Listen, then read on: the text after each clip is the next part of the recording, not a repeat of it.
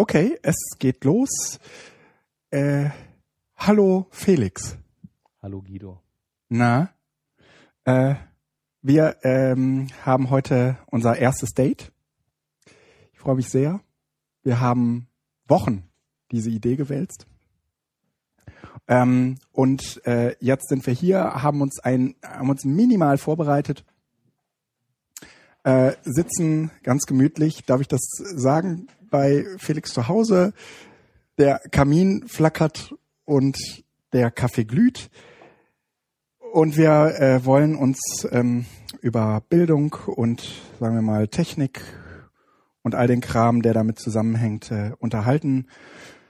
Vielleicht sogar regelmäßig. Das hängt davon ab, wie viel Zeit der Felix mitbringt. Das hängt natürlich nur von mir ab. Natürlich. Einzig und allein. Ah.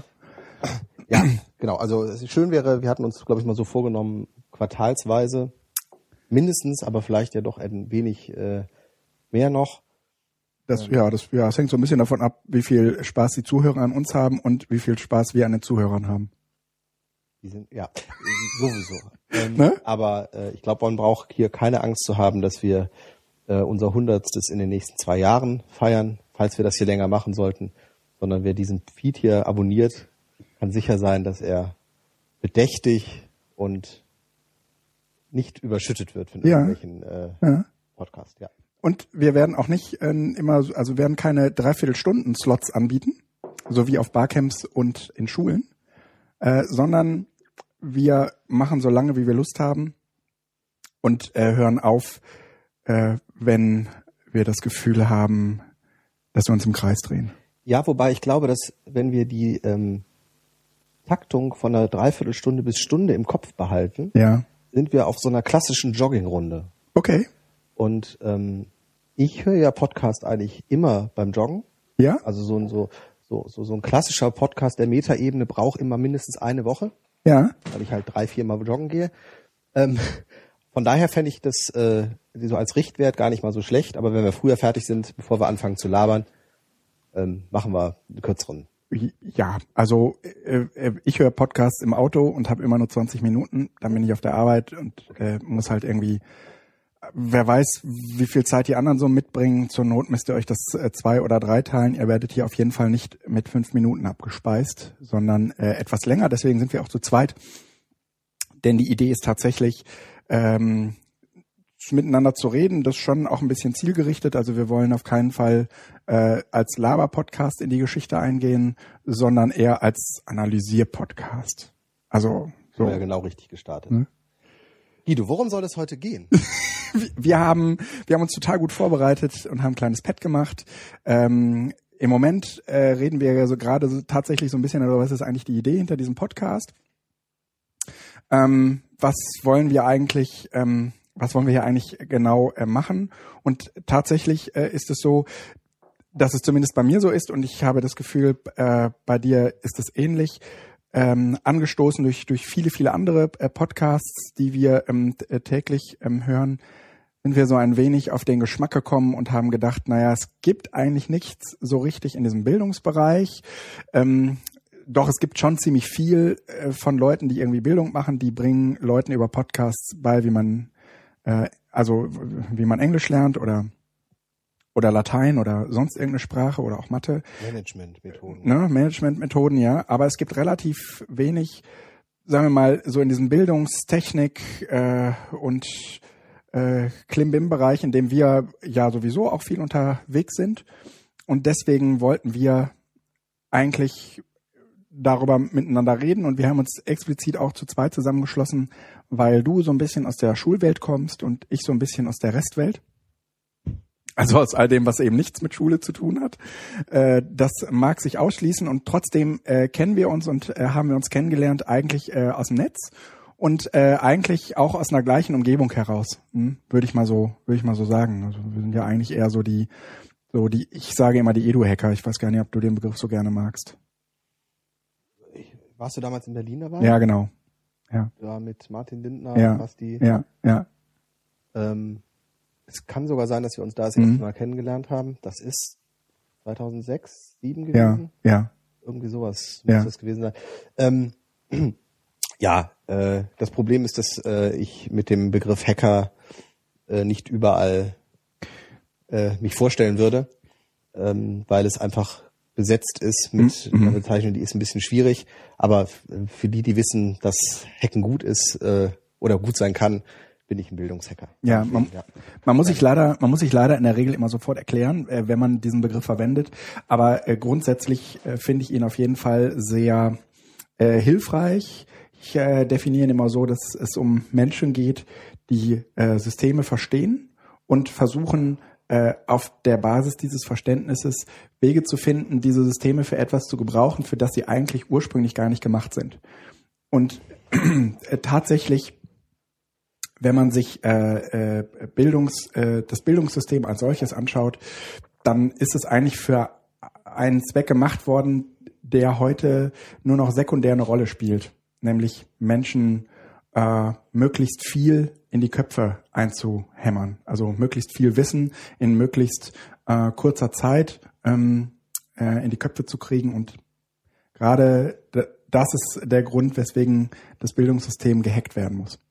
Ist das, ist das deiner Meinung nach die, die Absicht des Bildungssystems oder äh, das habe ich jetzt nicht verstanden? Na, ich glaube, dass das Bildungssystem sich äh, durch die Akteure, die dieses Bildungssystem beleben, zu, eine, zu einer solchen Zweckbestimmung geworden ist. Also Bildung ist eigentlich etwas, wo man äh, Wissen von A nach B transportiert. Ja? Aber ich, das, das war doch, also in, meinem, in meiner Wahrnehmung war das weder die Absicht Wahrscheinlich nicht. Äh, und äh, funktioniert auch heute nicht, weil es einfach technologisch nicht möglich ist, in einen Kopf eines Menschen irgendetwas hineinzubringen. Das heißt also, weder war es von der Umsetzung her äh, noch von der Absicht her. Also ich glaube, dass kein Pädagoge äh, heute sich selbst beschreiben würde als äh, jemand, der in die Köpfe der anderen etwas reinbringen möchte. Aber in der Tat hat sich das so in, in, in so einem Gesamtverständnis, man bereitet die Schüler mit Dingen vor auf ein Leben, was danach kommt, was sie zwar in der Schule nicht richtig anwenden können, ja. was sie danach aber brauchen. Und das gehört zwar dann nicht in den Köpfe, aber in den Rucksack. Und den Rucksack, den das Bild lebt ja durchaus in der Schule. Ja. Und äh, selbst das ist heute eigentlich nicht äh, mehr zeitgemäß, weil es einfach nicht mehr praktisch ist. So der ursprüngliche Bildungsbegriff aus einer generat also aus der Not heraus, dass man generational das Wissen nicht mehr transportieren konnte, weil die Wissensexplosion größer war als das, also die, die, die, der Fortschritt des Wissens schneller war als der generationale Wechsel. Das heißt, mhm. in einer Generation wurde so viel gelernt, dass die Eltern den Kindern gar nicht mehr alles das beibringen konnten, was in der Zwischenzeit sich einfach neu entwickelt hatte, sodass dann Professionelle in Schulen oder in Bildungseinrichtungen halt diesen Job übernommen haben und äh, da die Schüler, die dann Schüler äh, vorbereitet haben auf das Leben danach. Äh, das hat auch diesen Anschein von von vor also von von von Beladung, aber äh, ich glaube, das war nie die Absicht in nein, dem Bildungssystem, nein, sondern wirklich eher vorbereiten ja. auf äh, irgendwie eine Lebensfähigkeit, auf Emanzipation, den kritischen Bürger, ja, ja, ja genau, ja, ja, ja, Demokratie. Ja, ja, ja. Ich ich ich glaube, äh, äh also was ist sozusagen eigentlich äh, mit diesem Bildungsbegriff äh, verbunden. Ich glaube aber auch, dass äh, Industrialisierung und ähm, so die Gesellschaft, in der wir uns heute bewegen, ähm, ganz, ganz viel Wert darauf legt, dass man was gelernt hat. Ja, und, und zwar äh, in einer Institution ähm, mit einem vernünftigen Abschluss äh, alle das äh, Gleiche, damit man das messen kann. Also dass Bildung auch diesen diesen Vermessungscharakter ähm, bekommen hat, ähm, hat ja wenig mit Emanzipation zu tun, denn das ließe sich, glaube ich, müsste man anders messen. Ähm, und äh, ich glaube schon, dass das Hacken, um darauf nochmal zurückzukommen, dass das Hacking äh, äh, oder die Bestrebungen von, von Edu-Hackern vor allen Dingen äh, darin besteht, Bildung letztendlich wieder oder das Bildungssystem letztendlich wieder an das zu erinnern, was es vielleicht irgendwann einmal gewesen ist, aber was es natürlich äh, äh, heute, das ist heute ja in, groß, in großen Teilen komplett pervertiert. Ja, ja wir haben also die, die, die ganze, also das, das haben wir nicht nur in der Bildung, sondern wir haben so insgesamt so eine unglaubliche äh, Zahlenfreudigkeit. Irgendwie so alles muss quantifiziert werden. Genau. Und äh, da eignen sich natürlich die zentralen Abschlussprüfungen hervorragend, Lernstandserhebungen, äh, Vergleichsklausuren.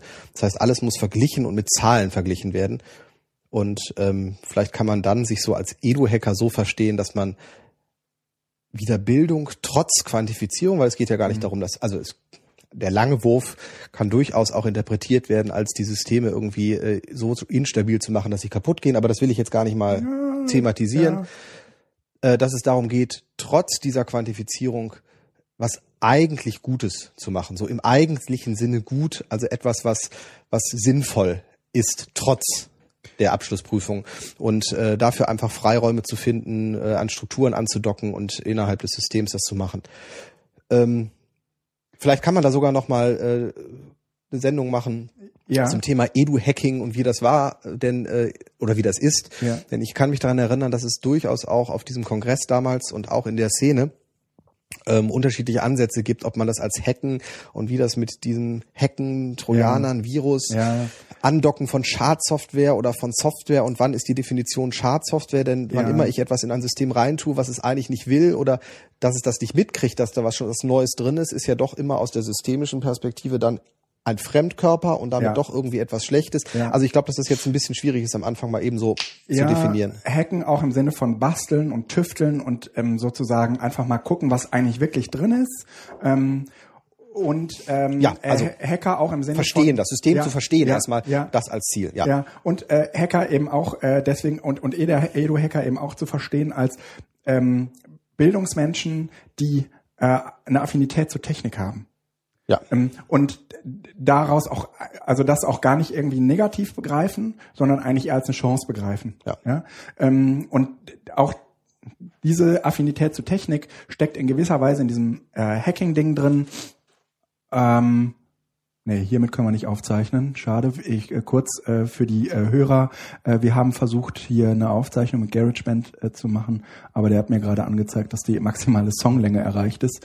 Äh, der Scherzkeks, ja, als würden wir, als, als würden wir gerade Musik machen und äh, die Leute könnten nicht aushalten, länger als zwölf Minuten zuzuhören. Auf dem iPad. Zumindest auf dem iPad. Ja. Vielleicht geht es irgendwo länger. Ähm, wir hätten vorher uns informieren sollen. Ja, okay. Ja, äh, äh, das alles ist hier ein Experiment und ähm, man kann noch so lange von anderen äh, lesen und hören, wie man es äh, machen muss und besser machen muss. Ja. Letztendlich muss man selbst machen und das ist geradezu auch ähm, eines der Themen, die sicherlich äh, häufig hier zur Sprache kommen werden, dass man einfach Dinge ausprobieren muss. Okay, also das ist so ein bisschen das Feld, in dem wir uns bewegen wollen. Bildung, ähm, äh, Bildungsverständnis, damit verbunden auch ganz stark die Arbeit an äh, zukünftigen äh, Ideen, wie wir uns Bildung vorstellen. Und das alles eigentlich immer im Kontext von äh, Technik. Ja. Ähm, nicht, nicht immer, aber zwangsläufig äh, ist es äh, ab einem gewissen Grad auch gar nicht wegzudenken. Frage ist halt immer nur, was man jetzt unter Technik versteht. Also äh, geht es äh, ja. um, also für mich geht es erstmal um alles, was man an Strom anschließen kann. Ja. Ja, also das, da, da kommt man jetzt schon in so eine klassische äh, Geschichte rein. Äh, an der Schule nennen wir das immer noch neue Technologien oder mhm. auch gesellschaftlich sind es ja immer noch die neuen Medien. Äh, ich streue mich da sträube mich eigentlich dagegen, das irgendwie als neue Medien oder als Technik, die man an Strom anschließen kann. Also ich weiß, was du meinst, ne? Ja. Aber ähm, das, das, das klingt immer so. Also es ist für mich so viel normal, dass ich einfach so denke, äh, ja. muss man das jetzt thematisieren? Aber in der Tat ist es halt, wenn wir über Bildung und äh, Schule im Speziellen dann sprechen, halt immer noch äh, ein, ich sag's mal, Fremdkörper ja. den man halt bezeichnen kann als Technik, weil damit assoziiert wird irgendwas Digitales, irgendwas mit Bildschirm, was ja. stört. Und in dem Sinne ist äh, der Titel Bildung Zukunft Technik eben dann doch äh, passend, weil er zeigt, dass es ein gewisses Spannungsfeld gibt zwischen Bildung und Technik. Ja. Technik in dem Sinne, dass ich sie eigentlich als normalen Alltagsgegenstand habe, aber im Kontext Bildung halt doch als irgendetwas anderes verstanden wird. Genau, ja. genau. Also sie wird da genau, sie wird da als Fremdkörper begriffen und äh, das gilt es halt aufzulösen, vor allen Dingen in Zeiten, wo äh, Technik eigentlich ein allgegenwärtiger Begleiter ist. Wahrscheinlich werden wir es auch nicht verhindern können und wir müssen halt überlegen, wie wir es intelligent in Bildungsprozesse einbetten.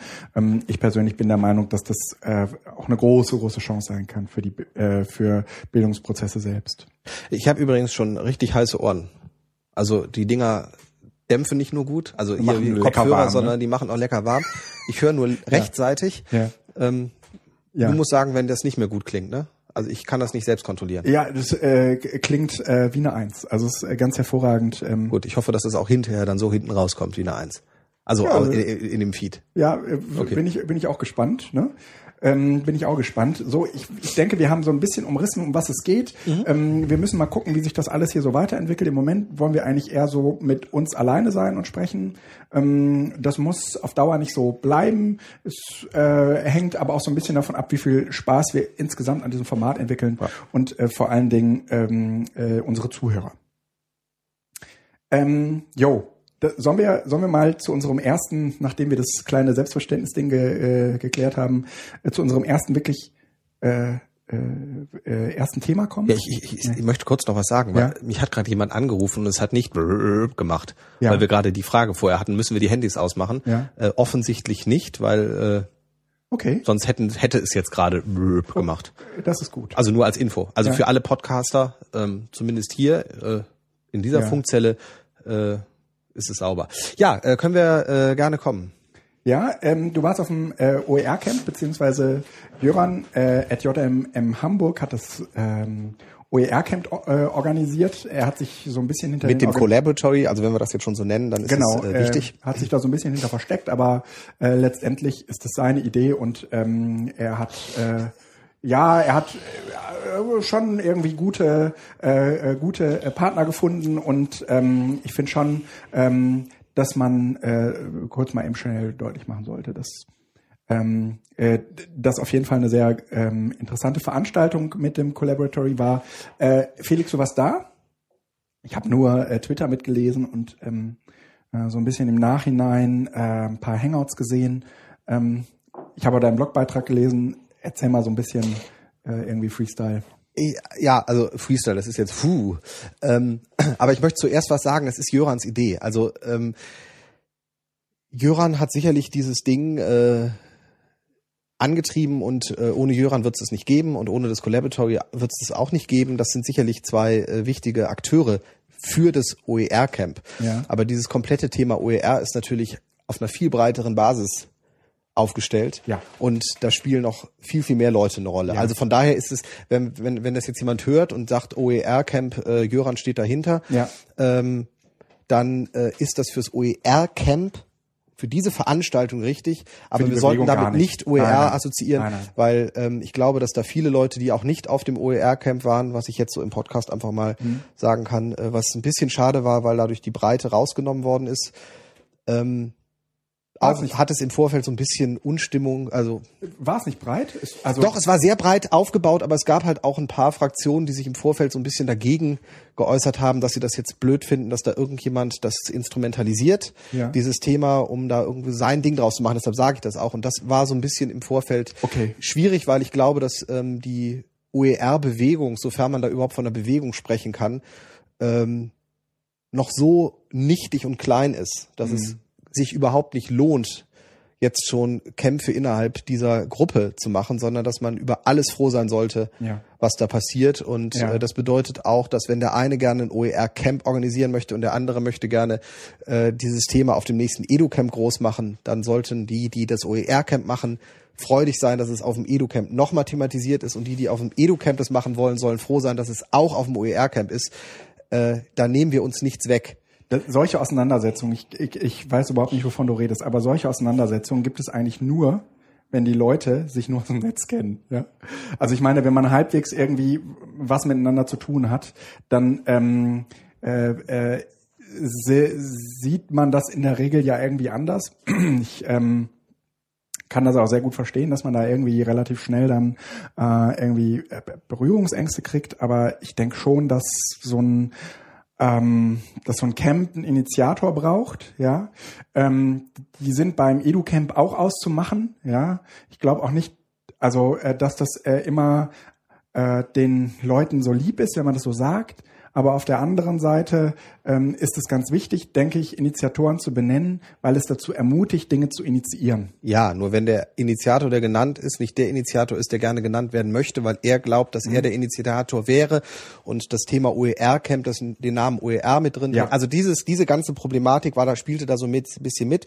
Das ist schade, weil es äh, ein bisschen Kräfte geraubt hat, aber wir haben uns versucht, dann auch auf das zu konzentrieren, was da ist. Und jetzt ja. machen wir mal so einen Cut. Ja für mich auch im Kopf und ich versuche so ein bisschen, was ja. ist denn da passiert, weil ich ja. glaube, das war echt Äh, was Besonderes, ähm, weil es äh, eine neue Qualität zumindest in meiner Wahrnehmung in dieser OER-Debatte einfach gegeben hat und ich glaube, dass die auch noch weiter trägt jetzt ein bisschen.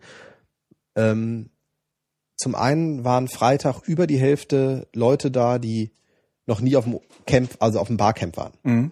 Und das ist für mich immer ein sehr gutes Zeichen, weil Mhm. es bedeutet erstens, dass ein Thema so interessant ist, dass man sich auf vollkommen uner also auf ein Terrain wagt, was man nicht kennt. Barcamp. Mhm. Es gibt kein Programm und ich soll da hingehen, aber es geht um OER. Mhm. Ja, es sind trotzdem einige, also viele gekommen. Ich habe die genauen Zahlen jetzt gar nicht im Kopf. Es waren, glaube ich, um die 70 Boah. Leute. Ähm, und äh, dann kam noch hinzu, dass wir ähm, eigentlich aus ganz vielen verschiedenen Gruppen, die äh, mit von dem Thema OER ähm, tangiert werden, Leute da hatten. Mhm. Und da natürlich vor allen Dingen, das ist jetzt so die Polarität, die sich so ein bisschen auch aufgebaut hat, die man im Vorfeld ja auch erwartet hatte, äh, die Verlage Mhm. und äh, ich, ich sage jetzt mal die Lehrer, die Schulen, die Universitäten, aber da vor allen Dingen ja die Schulen mit Ja. dem Schulbuch, das ist ja hochstilisiert worden, auch äh, äh, habe ich ja auch im Blog auch äh, gemacht, äh, die digitalen Schulbücher und äh, dass die Verlage da nicht in die Puschen kommen, ähm, was sie übrigens wirklich nicht kommen und äh, die Hintergründe dazu sind auch auf dem OER-Camp ein bisschen deutlich geworden. Ja, sag mal. Ähm, ja, das ist einmal sicherlich, dass man das, also Henne-Ei-Problem. Wofür sollen wir es machen, wenn es keiner nutzt? Die digitalen Geräte sind ja noch gar nicht da. Mhm. So, äh, der andere. Das Auf der anderen Seite könnte man dem natürlich entgegensetzen, meine Güte, ihr habt's doch sowieso. Ja, ja, ja, Also also- daraus ein PDF zu machen, ist ja wohl kein Problem. Ja, aber das, da kommen wir zum nächsten. Also wenn wir ein PDF machen würden, würde das ja wieder als nächsten Schritt bedeuten, es kann frei kopiert werden. Das heißt, da ist diese klassische Angst auch dahinter, äh, die die Musikindustrie hatte. So, wenn wir das jetzt digital anbieten, kann es ja jeder haben. Das heißt, wir verkaufen nichts mehr, sondern die kopieren das wild. ja, aber das wird doch sowieso gemacht. Ja, im Moment ja noch nicht, weil es einfach nicht digital verfügbar ist. Naja, aber es reicht doch, wenn man ein Exemplar hat. Ja, aber es das wird doch in der Schule rumgereicht, oder? Ja, aber nur auf Papier. Und da muss ich es kopieren. Und mit jeder Kopie habe ich im Grunde genommen einen Qualitätsverlust. Das ist auf Papier alles noch, so wie bei den Schallplatten. Also diese Ja. gleiche Technik, diese, diesen gleichen Erkenntniszuwachs, den wir bei der Musik hatten zum MP3, Mhm. Äh, der, den machen, also vor dem Problem stehen im Moment halt die Verlage. Das betrifft ja die E-Books genauso wie die digitalen Schulbücher. Aber der eigentliche Knackpunkt, und das ist der, wo dann doch auch sich die, also ich bezeichne das jetzt als eigentlichen Knackpunkt. Denn das andere sind äh, Fragen des Geschäftsinteresses und der Abwägung, ist ähm, die Lizenzierung von dem Material. Okay. Das ist jetzt Das Dein bin- Handy. Das ist mein Handy. Und wir hören trotzdem nichts, ne? Alles gut. Okay, das- lassen wir es. Aber ich störe mich einfach nicht daran, dass es hinter mir vibriert. okay, O obwohl du, obwohl du äh, schon äh, nervös bist dann, oder? Ja, jetzt geht's ja wieder. ähm, ja, äh, also das, Das, ist das, das Lizenzierungsproblem. das, äh, das Problem einfach der Lizenzierung. Denn ähm, ich hatte es, muss ich ehrlich sagen, so gar nicht auf dem Schirm. Äh, die Verlage, also mir war durchaus bewusst, dass die Verlage einen Riesenjob machen und äh, für diesen Job bin ich den Verlagen auch dankbar. Ja. Und zwar dankbar auf dem äh, Stadium. Wir haben ein Schulbuch in der Schule, mit dem ich zumindest analog machen kann, was ich will. Das Ja. heißt, wir haben analog ein Stadium erreicht, was super ist. Ja. Ich kriege das Buch in die Hand, kann in begrenztem Maße für die Schülerinnen und Schüler daraus Kopien erstellen, wie ich lustig bin, also bis 20 oder 12 Prozent, da Ja, gibt's ja. Regeln. Aber in der Regel brauche ich eh nicht so viel, sondern ich brauche mal einzelne Seiten. Dann haben die Schüler ihr Lehrbuch, was ja auch was eingeführt ist. Das heißt, jede Klasse nutzt das und parallel dazu packe ich eben noch ein bisschen was dazu aus anderen Schulbüchern. Das funktioniert, wenn ich es analog alles kopiere. Dafür, für dieses Setting haben die Verlage mit den Rechteinhabern ja ein Agreement gefunden. Ja. Das heißt, sowohl was die Gedichte von äh, Böll angeht, wie auch was Zeitungsartikel angeht, was Zeichnungen, Karikaturen oder sonst was angeht, gibt's einen Vertrag zwischen den Verlagen und den Rechteinhabern, die eben diese analoge Kopie innerhalb der Schule irgendwie vergüten. ja. Und es sind ja nicht nur die Verlage, die die Angst haben, dass äh, die Kopien jetzt, wenn sie digital sind, sich frei in der Schule verbreiten, sondern es sind ja auch die dahinterstehenden Rechteinhaber, also die Ja, ja. Drittrechte, die die, Autoren, Verlage da Die die einfordern, Bilder äh, verkauft haben. mm. Die jetzt den Verlagen das Leben schwer machen, weil sie den Verlagen eben genau diese Rechte ja auch nicht einfach nur sagen, ja klar, kein Problem, macht jetzt hier noch alles digital. Ja. Das heißt, an dem Punkt trifft sich plötzlich die OER-Bewegung mit den Verlagen, weil sie vor dem gleichen Problem stehen. Ja. Das habe ich gelesen, irgendwie so ein Tweet wie, ähm, äh, hier die äh, Verlage brauchen unglaublich, äh, müssen unheimlich viel Geld aufwenden, um, um rechtsanwaltlich oder auch anders, äh, anderweitig äh, Rechte zu klären. Ja, und das kostet die Wahnsinnsgeld. Genau, also die wären im Grunde genommen auch froh, wenn sich da irgendwo ein, Setting findet. Sie sind natürlich noch auf einer anderen Ebene, also sie wären früher zufrieden, wenn sich dieses Setting dann nur auf die Verlage begrenzt. Mhm.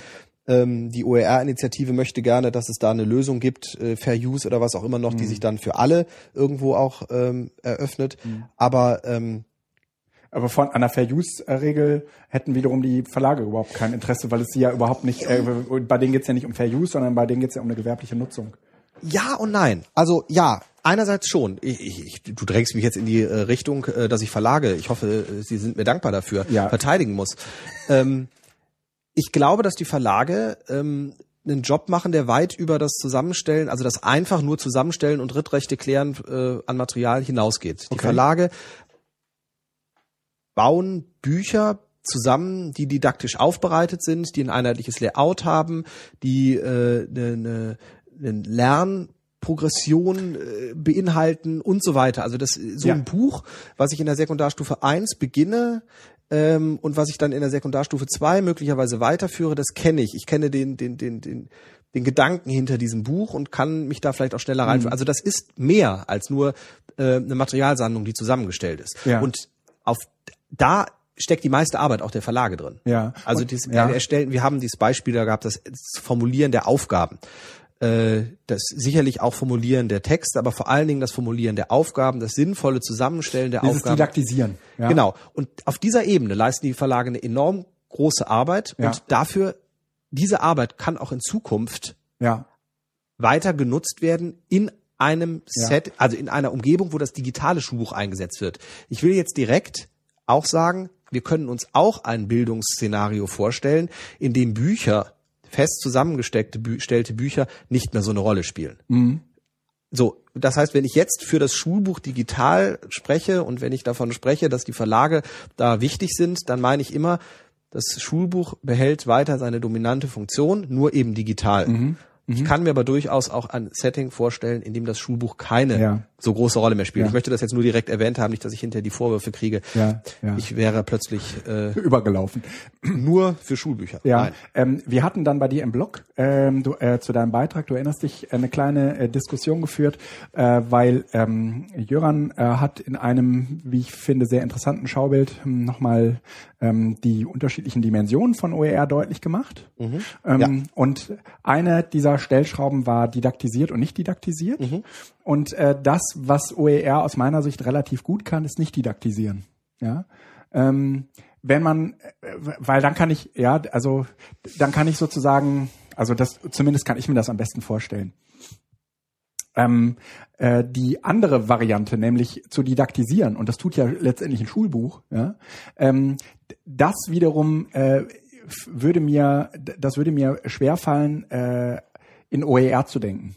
Ja, weil äh, natürlich ist das so ein bisschen das äh, Linux, ja, unter den OER-Materialien, es müssen letztendlich irgendwie relativ viele an ein und derselben Idee und an einem und demselben Strang ziehen, aber es verlangt sozusagen eigentlich äh, auch äh, ein viel engeres Zusammenspiel und eine viel komplexere ähm, Organisation äh, eines äh, solchen Schulbuchprojektes. Ja? Und äh, da das da wiederum, äh, also gibt es halt einfach etabliertere Strukturen, ja, die die gut funktionieren.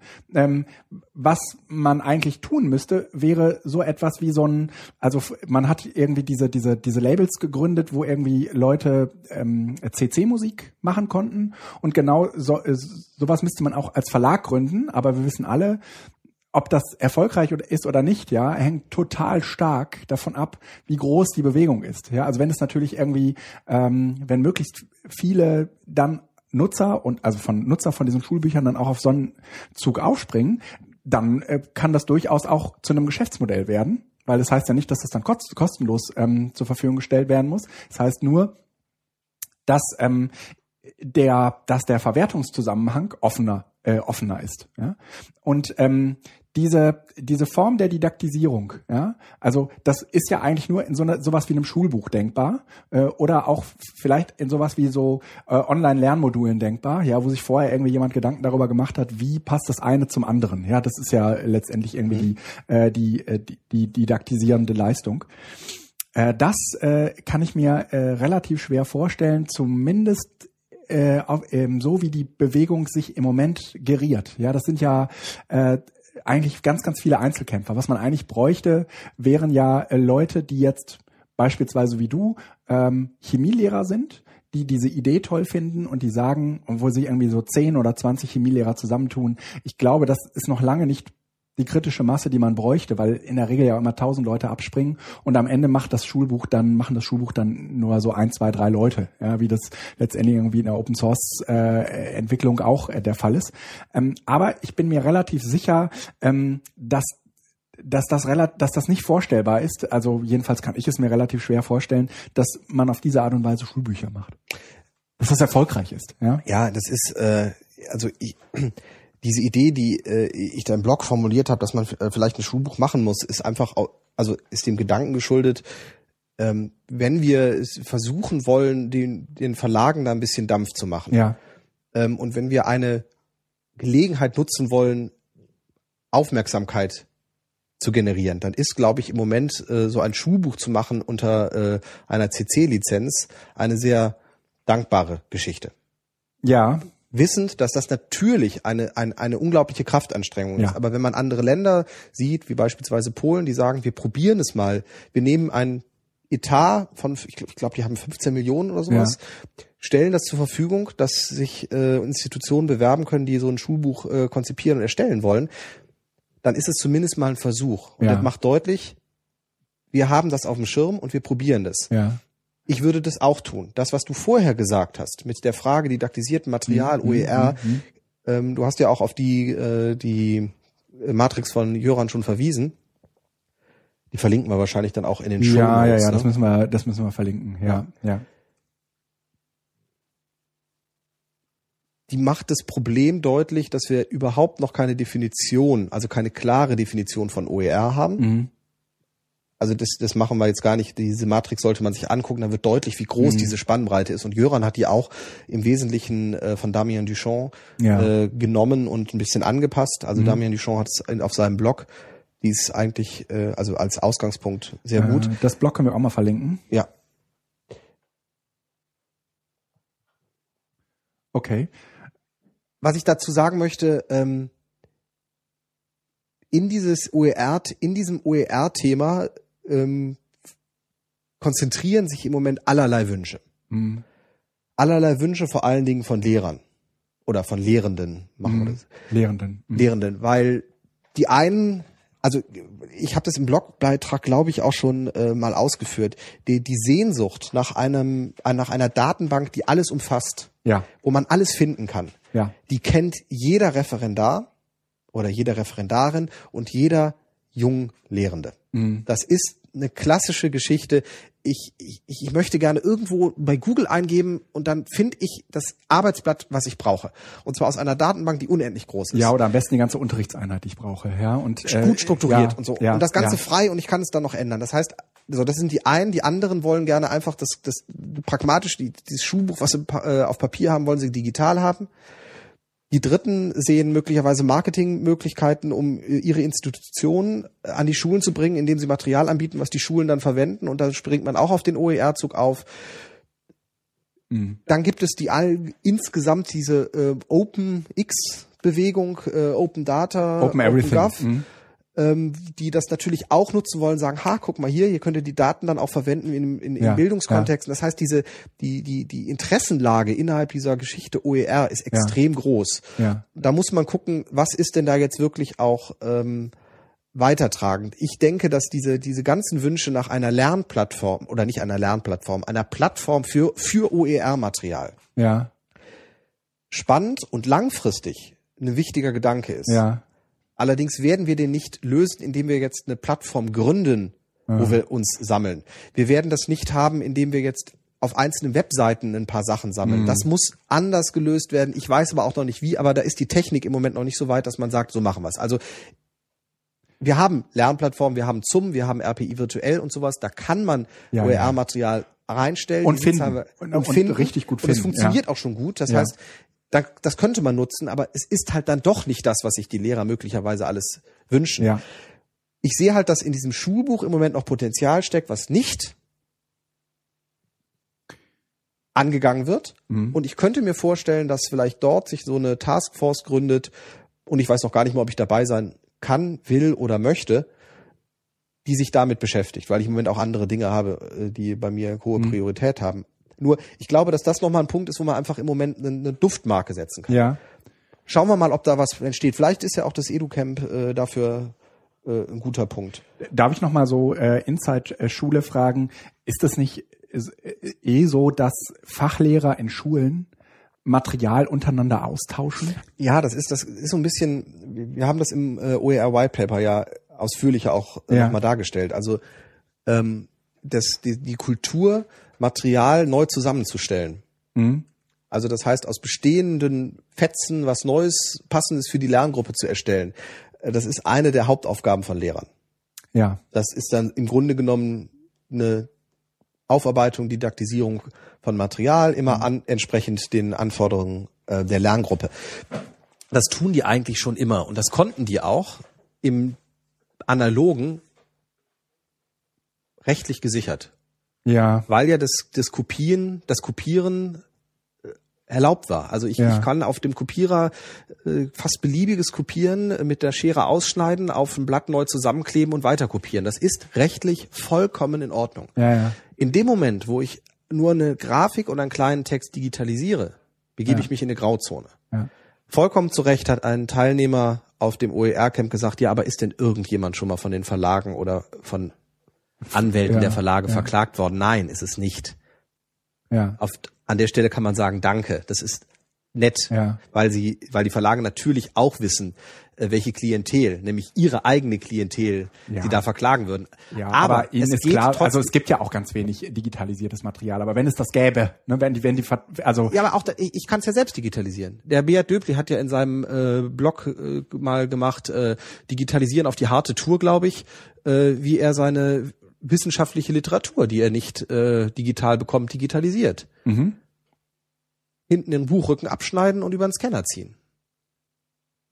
Ich kann es ja machen, Ja. aber in dem Moment, wo ich das als Lehrer machen würde, begebe ich mich auf die andere Seite, nämlich nicht mehr auf das rechtliche, ja, rechtlich einwandfreie ja, Niveau. Und das ist äh, sch- schwierig.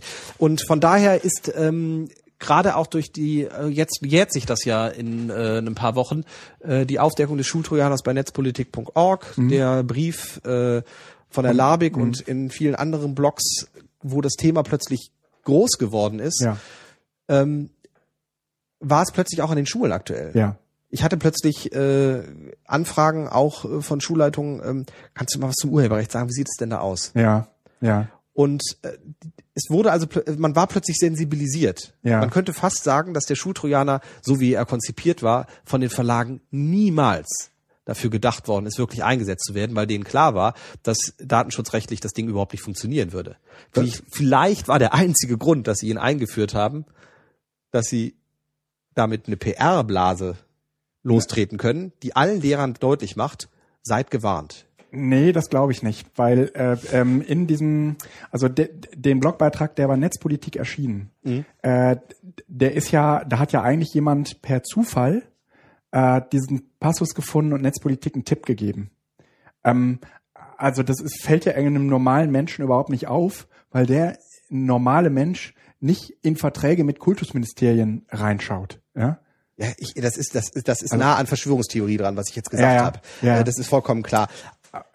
Also ich ähm, bin, also das ist schon toll, das hat eine Bewegung in Gang gesetzt.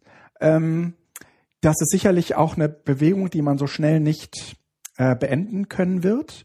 Und ich bin auch relativ sicher, dass die äh, Educamps, äh, die in den nächsten Jahren kommen, äh, nicht ohne dieses Thema auskommen werden, äh, weil das total viele Leute in der Educamp-Szene umtreibt. Ja? Ähm, und das ist äh, äh, auch sehr, sehr gut. Ja? Und wir müssen, also an dem Punkt, wir haben das erste Mal ein Thema, was auf den Educamps ja vielleicht nicht geboren worden ist, so weit möchte ich nicht gehen, aber was auf den Educamps groß ist, Ja. was weit über die Educamps hinausgeht.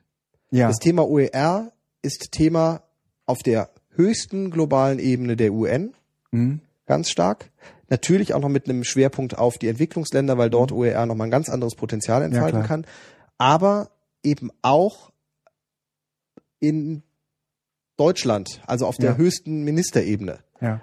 Auch die äh, Ministerien befassen sich peu à peu mit dem Thema OER und äh, fangen an, da zu überlegen, Moment, was läuft denn da? Ja. Also von daher passt, liebsten- da, da, da ja. tut sich im Moment was durch, durch, durch, durch ganz viele Ebenen durch, Ja. was ähm, Potenzial hat. Ja. Und ich glaube, es ist da einfach auch gut zu sagen, wir wollen jetzt gar keine Fakten schaffen, sondern wir sind Leute, die sich jetzt schon seit einem, seit zwei Jahren, teilweise ja mit der äh, Open Course Bewegung schon seit seit vier, Mhm. fünf, sechs, sieben Jahren mit diesem mit dieser Thematik befassen. Mhm. Und ähm, wir haben keine Lösung, aber wir haben zumindest, wir verstehen eure Fragen und können auf die schon mal orientierende Antworten geben. Ja. Aber das Thema ist noch viel zu frisch, als dass man jetzt sagen kann, wir machen das und damit lösen wir das. Ja. Soweit sind wir nicht. Und, und es ist eigentlich eine, eine von wahrscheinlich hunderten an, hundert Antworten auf ähm, ein Urheberrecht im digitalen Zeitalter. Ja, da- das ist ja, Ja. das, was grundsätzlich durchgeht, äh, durch alles jetzt. Ja, genau. Und ich glaube, wenn wir dieses, wenn wir, also man, wenn das Urheberrecht ähm, von der nächsten Bundesregierung angefasst würde, ähm, dann könnte es dazu führen, dass es äh, sowas wie eine OER-Bewegung begünstigt. Es könnte auch das Gegenteil äh, bewirken, aber OER ist erst einmal äh, die Idee, mh, wir warten jetzt nicht, bis das Urheberrecht soweit ist, sondern wir fangen schon mal an. Wir, wir probieren mal so ein bisschen was. So einfach, das, wir, wir, wir, wir haben dieses Thema auf dem Schirm und ähm, probieren auf unserer Ebene, was wir machen können, ein bisschen. Genau. Ähm, wir haben das, wo du sagst, das Urheberrecht, also das Beispiel Musikindustrie habe ich eben schon mal genannt. Mhm. Das, das ist so ein Prozess, durch den jetzt irgendwie alle durch müssen. Äh, und das ist noch nicht gelöst. Unser Urheberrecht ist ein analoges Ja. und Und wird es auch immer bleiben. Also im Sinne von analog, äh, ähm, im Sinne von es, ob jetzt analog oder digital, aber es will ja den Urheber schützen. Ja, also deswegen heißt es ja so. Ähm, man muss in der Novellierung aufpassen, dass es nach wie vor den Urheber schützt und dass es nicht verschlimmbessert wird und in Wirklichkeit die ähm, Verwalter von Urhebern schützt. Ja? Ähm, denn das ist aus meiner Sicht geradezu eine, eine Entwicklung, die nicht im Urheberrecht, aber dann ähm, im individualvertraglichen äh, vertraglichen, ja, so ausgestaltet wird, dass es zwar noch im Rahmen des Urheberrechts möglich ist, ähm, das auch so zu machen, aber äh, dass es natürlich ähm, zu einer deutlichen Besserstellung der Verwalter von Urhebern kommt, äh, als äh, zu einer Besserstellung der Urheber selbst. Äh, und da muss man jetzt auch nochmal unterscheiden zwischen den Leuten, die damit Geld verdienen wollen und den Leuten, die so wie beispielsweise Lehrer, äh, wo am Ende was hinten rausfällt, was sowieso da ist. Ja, also die, die müssen eine Unterrichts das ist das ist ja auch irgendwie Teil der Idee, ja? Also so, ein- so ein Lehrer oder überhaupt so ein Lehrender, der produziert sowieso Unterrichtsmaterialien, also wenn sie eben nicht da sind, da, dann werden sie gemacht und wenn sie nicht passend sind, werden sie passend gemacht. Also so ein bisschen ähm, äh, irgendwie dieses Do-it-yourself-Ding. Das sind, das macht, machen Pädagogen ja ständig, wenn sie sich irgendwie ernst gen genug fühlen, Ja, äh, ernst, geno ernst ich, genug ich nehmen. bin, werde als Lehrer äh, staatlich finanziert und produziere Material, Ja. was aber dann irgendwo doch geschützt ist. Also da können, da gibt es viele Stellschrauben, wo man dran denken, drehen könnte, dass man einfach sagt, alles, was durch die Hand eines Lehrers geht, ist für den schulischen Kontext zur freien Benutzung. Ja, aber das, weißt du, das ist ja noch was anderes als in, so der, in dieser klassischen äh, Urheberrechtsidee, äh, wo der Urheber, also letztendlich auch der Verlag, ähm, ja von seinem Werk leben muss. Ja, Ja, ja. Ähm, da, das wäre ja theoretisch äh, beim Lehrer anders. Das Problem ist nur, in dem Augenblick, wo das Ganze sozusagen in eins gegossen und didaktisiert und so weiter werden muss, und da sind wir wieder beim Anfang, äh, da äh, wird sozusagen eigentlich eine Leistung von jemandem erforderlich, der nichts anderes tun sollte, außer das. Ja? Und das kann halt ein Lehrer oder ein Lehrender nebenbei überhaupt nicht leisten. Und ähm, das muss finanziert werden können. Und ich habe keine Ahnung, wie man das machen kann. Vielleicht sogar über Stiftungen. Ich weiß es nicht, weiß auch gar nicht, ob Stiftungen klug wären. Ich glaube, wir brauchen Ne? keine Lösung jetzt, sondern das Nö. ist einfach erstmal Ähm, das ist so ein Thema, was jetzt trägt Ja. und was sicherlich dann auch auf dem EduCamp äh, in Ilmenau äh, Ja. weiter diskutiert werden wird. Äh, Felix, das ist ein schöner Übergang. Ja, sind wir Ja. schon so weit? Ja, Ja, also ich meine, die, die, wenn wir die Dreiviertelstunde, die haben wir eh schon gerissen, wir haben in zehn Sekunden eine Dreiviertelstunde rum. Ähm, da, äh, aber wir wollen uns auf jeden Fall noch äh, kurz über das EduCamp unterhalten. Also ne? vielleicht einfach noch kurz zum Abschluss zum OER-Camp. Ähm, wir haben äh, unter oercamp.de einige Sachen da auch dokumentiert. Ja, Ähm, es gibt auch einen netten Film von äh, Lutzland über das OER-Camp. mhm. So ein paar Eindrücke davon. ja, weil für PB21, ne? Genau, der hat es für Mhm. PB21 ist es äh, Mhm. gemacht worden. Und ähm, wen das Thema interessiert, der ist sicherlich herzlich eingeladen, sich einmal da auf oercamp.de, das führt dann, glaube ich, auf Ja. die Mix-Plattform, Ja. sich umzutun oder dann eben auch aufs EduCamp in Ilmenau zu kommen, Oh ja, weil da das Thema weitergeführt wird. bin ich auch ziemlich sicher. Äh, zum EduCamp. Äh, findet äh, zehnte Mal statt. Äh, alle haben zumindest die Leute, die sich eng verbunden fühlen mit dem EduCamp, natürlich relativ hohe Erwartungen an das äh, Jubiläum. Ähm, ich finde, ehrlich gesagt, meine Güte, Leute, macht euch nicht so einen Stress. Ja, es ist, ist ein, ist ein, das ist das zehnte Camp, es ist noch nicht mal das zehnte Jahr. Ja, ja. das ist mal schnell. Ähm, und äh, so, so ein zehntes Camp kriegt man halt irgendwie schnell zusammen. Ähm, es ist schon toll, äh, dass das so eine, so eine, Bewe also man, man kann ja tatsächlich von einer Bewegung reden. Ähm, auf der Mix-Plattform sind irgendwie 1600 Leute, vielleicht sind es mittlerweile auch schon mehr. Und äh, das äh, jetzt äh, kommende EduCamp findet in 1642. 1642 findet in Ilmenau selbst statt. Und ähm, ich habe bisher gedacht, okay, das ist eine Studentenstadt, ne? Aber äh, ich habe versucht, ähm, meine Bahnreise dahin zu planen und habe gedacht, ist das ein Kaff? Wer kam auf die Idee, das erste EduCamp in Ilmenau zu machen? Ja, ich weiß, äh, äh, Thomas und ähm, ähm, äh, Media Ocean, wie heißt der, Steffen Büffel, Und Marcel, Marcel Kirch, Kirchen, äh, Marcel. Marcel, du ähm, wirst es uns verzeihen, wir äh, werden deinen Namen auf jeden Fall gleich nochmal würdigend in den Shownotes erwähnen. Ähm, ja, also da hat auf jeden Fall das erste EduCamp stattgefunden, Kirchner, deswegen Marcel Ki- Kirchner, Ah, genau. deswegen soll das zehnte da auch stattfinden. Äh, das äh, ist ist löblich, aber ähm, ich glaube, man wollte damals einfach eine ganz, also diese, warst du schon mal da? Nee, ich war da noch nie. Okay, Nee. äh, weil ich war beim letzten da und ähm, das Ding, also das ist eine Riesen-Uni, also Ja. Riesen, es ist eine relativ große Uni, Ja. ähm, äh, auch, also gerade dieses Gebäude, wo wir drin sind, äh, super schön gemacht, also hat äh, was von äh, Uni Bremen auch mit Mhm. dieser Mensa-Bereich. Aber haben die Internet? Da bin ich, äh, haben die wirklich Internet? Ja. Also als ich das erste Mal da war, weiß ich gar nicht, ob es das Internet schon gab. Ähm, nein, ich, ich denke, die, die haben ganz groß, also ich denke, die haben auch Internet. Also der Osten hat doch, also ich Ja, wo- natürlich. Äh, äh, kein Der hat, der, die, die haben doch alles Glasfaser angebunden, die, die haben richtig dick Internet. Das, ich glaube, das ist einfach damals, Ja. also man wollte da die Unis aufbauen und da konnte man ganz viel Wiese haben für eine Universität und die hat man da aufgebaut und Ja, aber dann hat man ver zumindest vergessen, die Gleise dahin zu legen. ne? das kann durchaus sein. Aber, Ist, da ist ja nix. nee, aber die haben, also man fährt ja nicht so oft da drüber. Ja. Ähm, Nee, da kommt man gar nicht. Also, Autobahnen Hm. und so sind schon Hammer. Also das Schöne ist, dass auch in diese Richtung, ich weiß, dass ich damals über Siegen gefahren bin, Ja. weil ich noch jemanden mitgenommen habe. Und ähm, dann, dann kommt man plötzlich auf Autobahnen, wo man denkt, meine Güte, die sind breit, die sind neu, die haben leisen Asphalt und es ist kaum einer unterwegs, weil in diese Richtung halt wenig Leute fahren. Das ist so, das ist so hinter dem, wo man normalerweise aufhört, Ja. dann zu fahren, hinter Kassel. Und äh, das ist schon echt angenehm. Also mit dem Auto dahin zu fahren, ist äh, eine echt angenehme Geschichte. okay, du fährst mit dem Auto auch? Ich fahre mit dem Auto hin. Ich habe schon geguckt, es sind knapp fünf Stunden.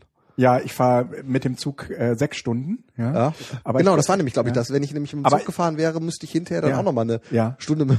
Ja, aber ich komme aus Bayersbronn. Ja, das ist, ähm, das ist jetzt, äh, sage ich mal, die Umge also das ist schon ein bisschen im Süden.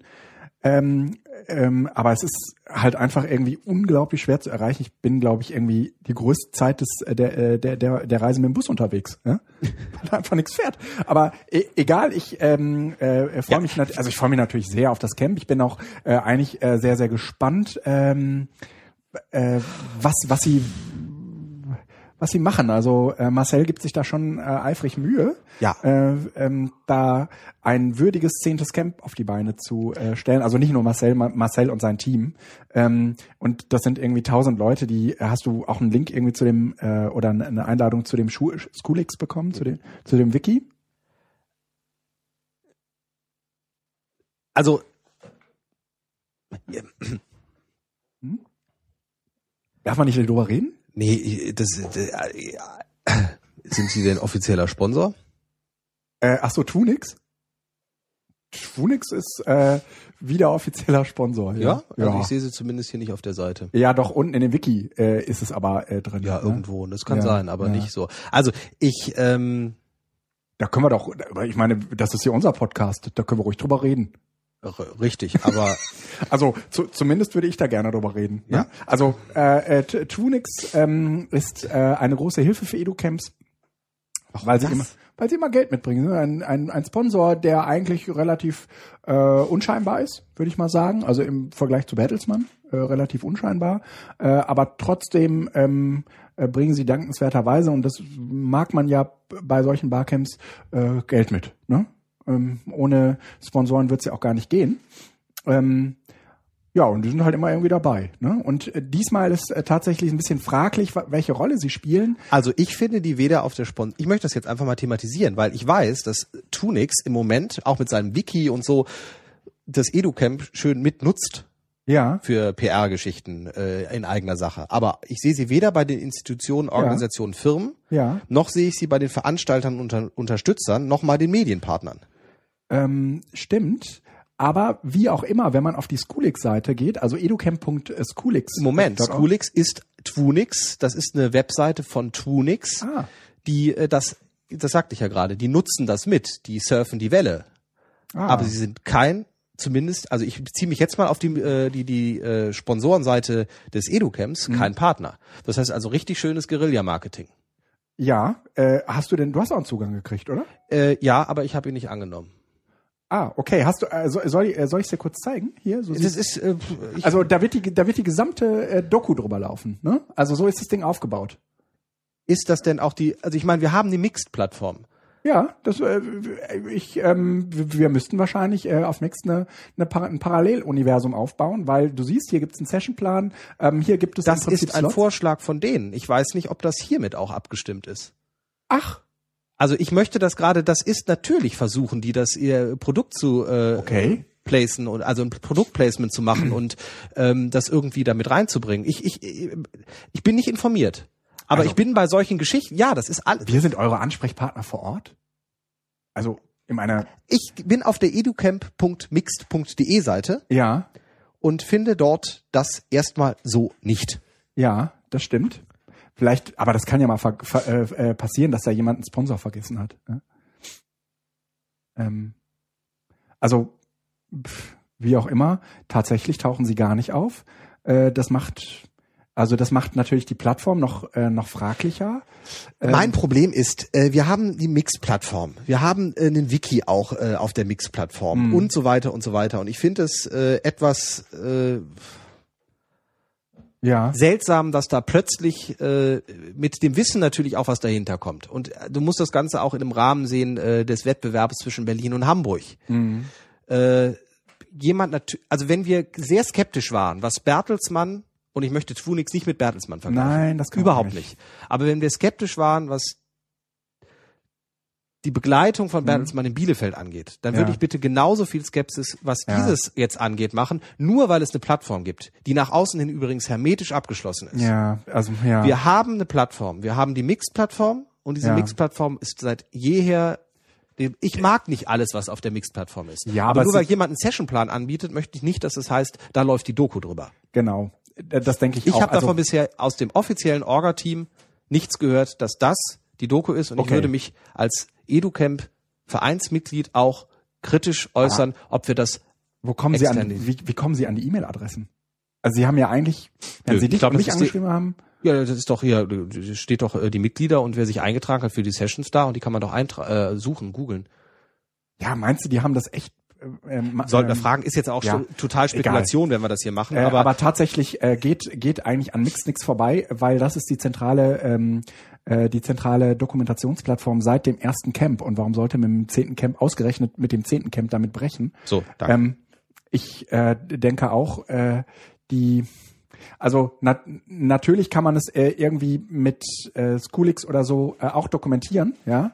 Äh, aber solange es keinen offenen Zugang äh, zu Schoolix gibt, äh, kann man es im Prinzip darauf auch nicht dokumentieren. Fertig. Ne? Also ähm, das gilt ja für alle anderen. Ähm, also man, man will das ja verlinken. Ja, man will ja irgendwie die ähm, die die Dokumentation im eigenen Blog verlinken, die auf die äh, Sessionplanung verweisen und äh, äh, das, wenn man dafür irgendwie Zugänge braucht, das will man alles nicht. Von daher ähm, also und selbst wenn das da so wäre, ja, ähm, könnte man könnte man darüber streiten. Ich finde, wir sind bisher mit Google Docs ganz gut gefahren. Ähm, man muss das nicht damit machen. Man kann das auch irgendwie direkt in dem Wiki von von von ähm, von Mixed machen. Da haben es bisher auch re relativ viele gemacht.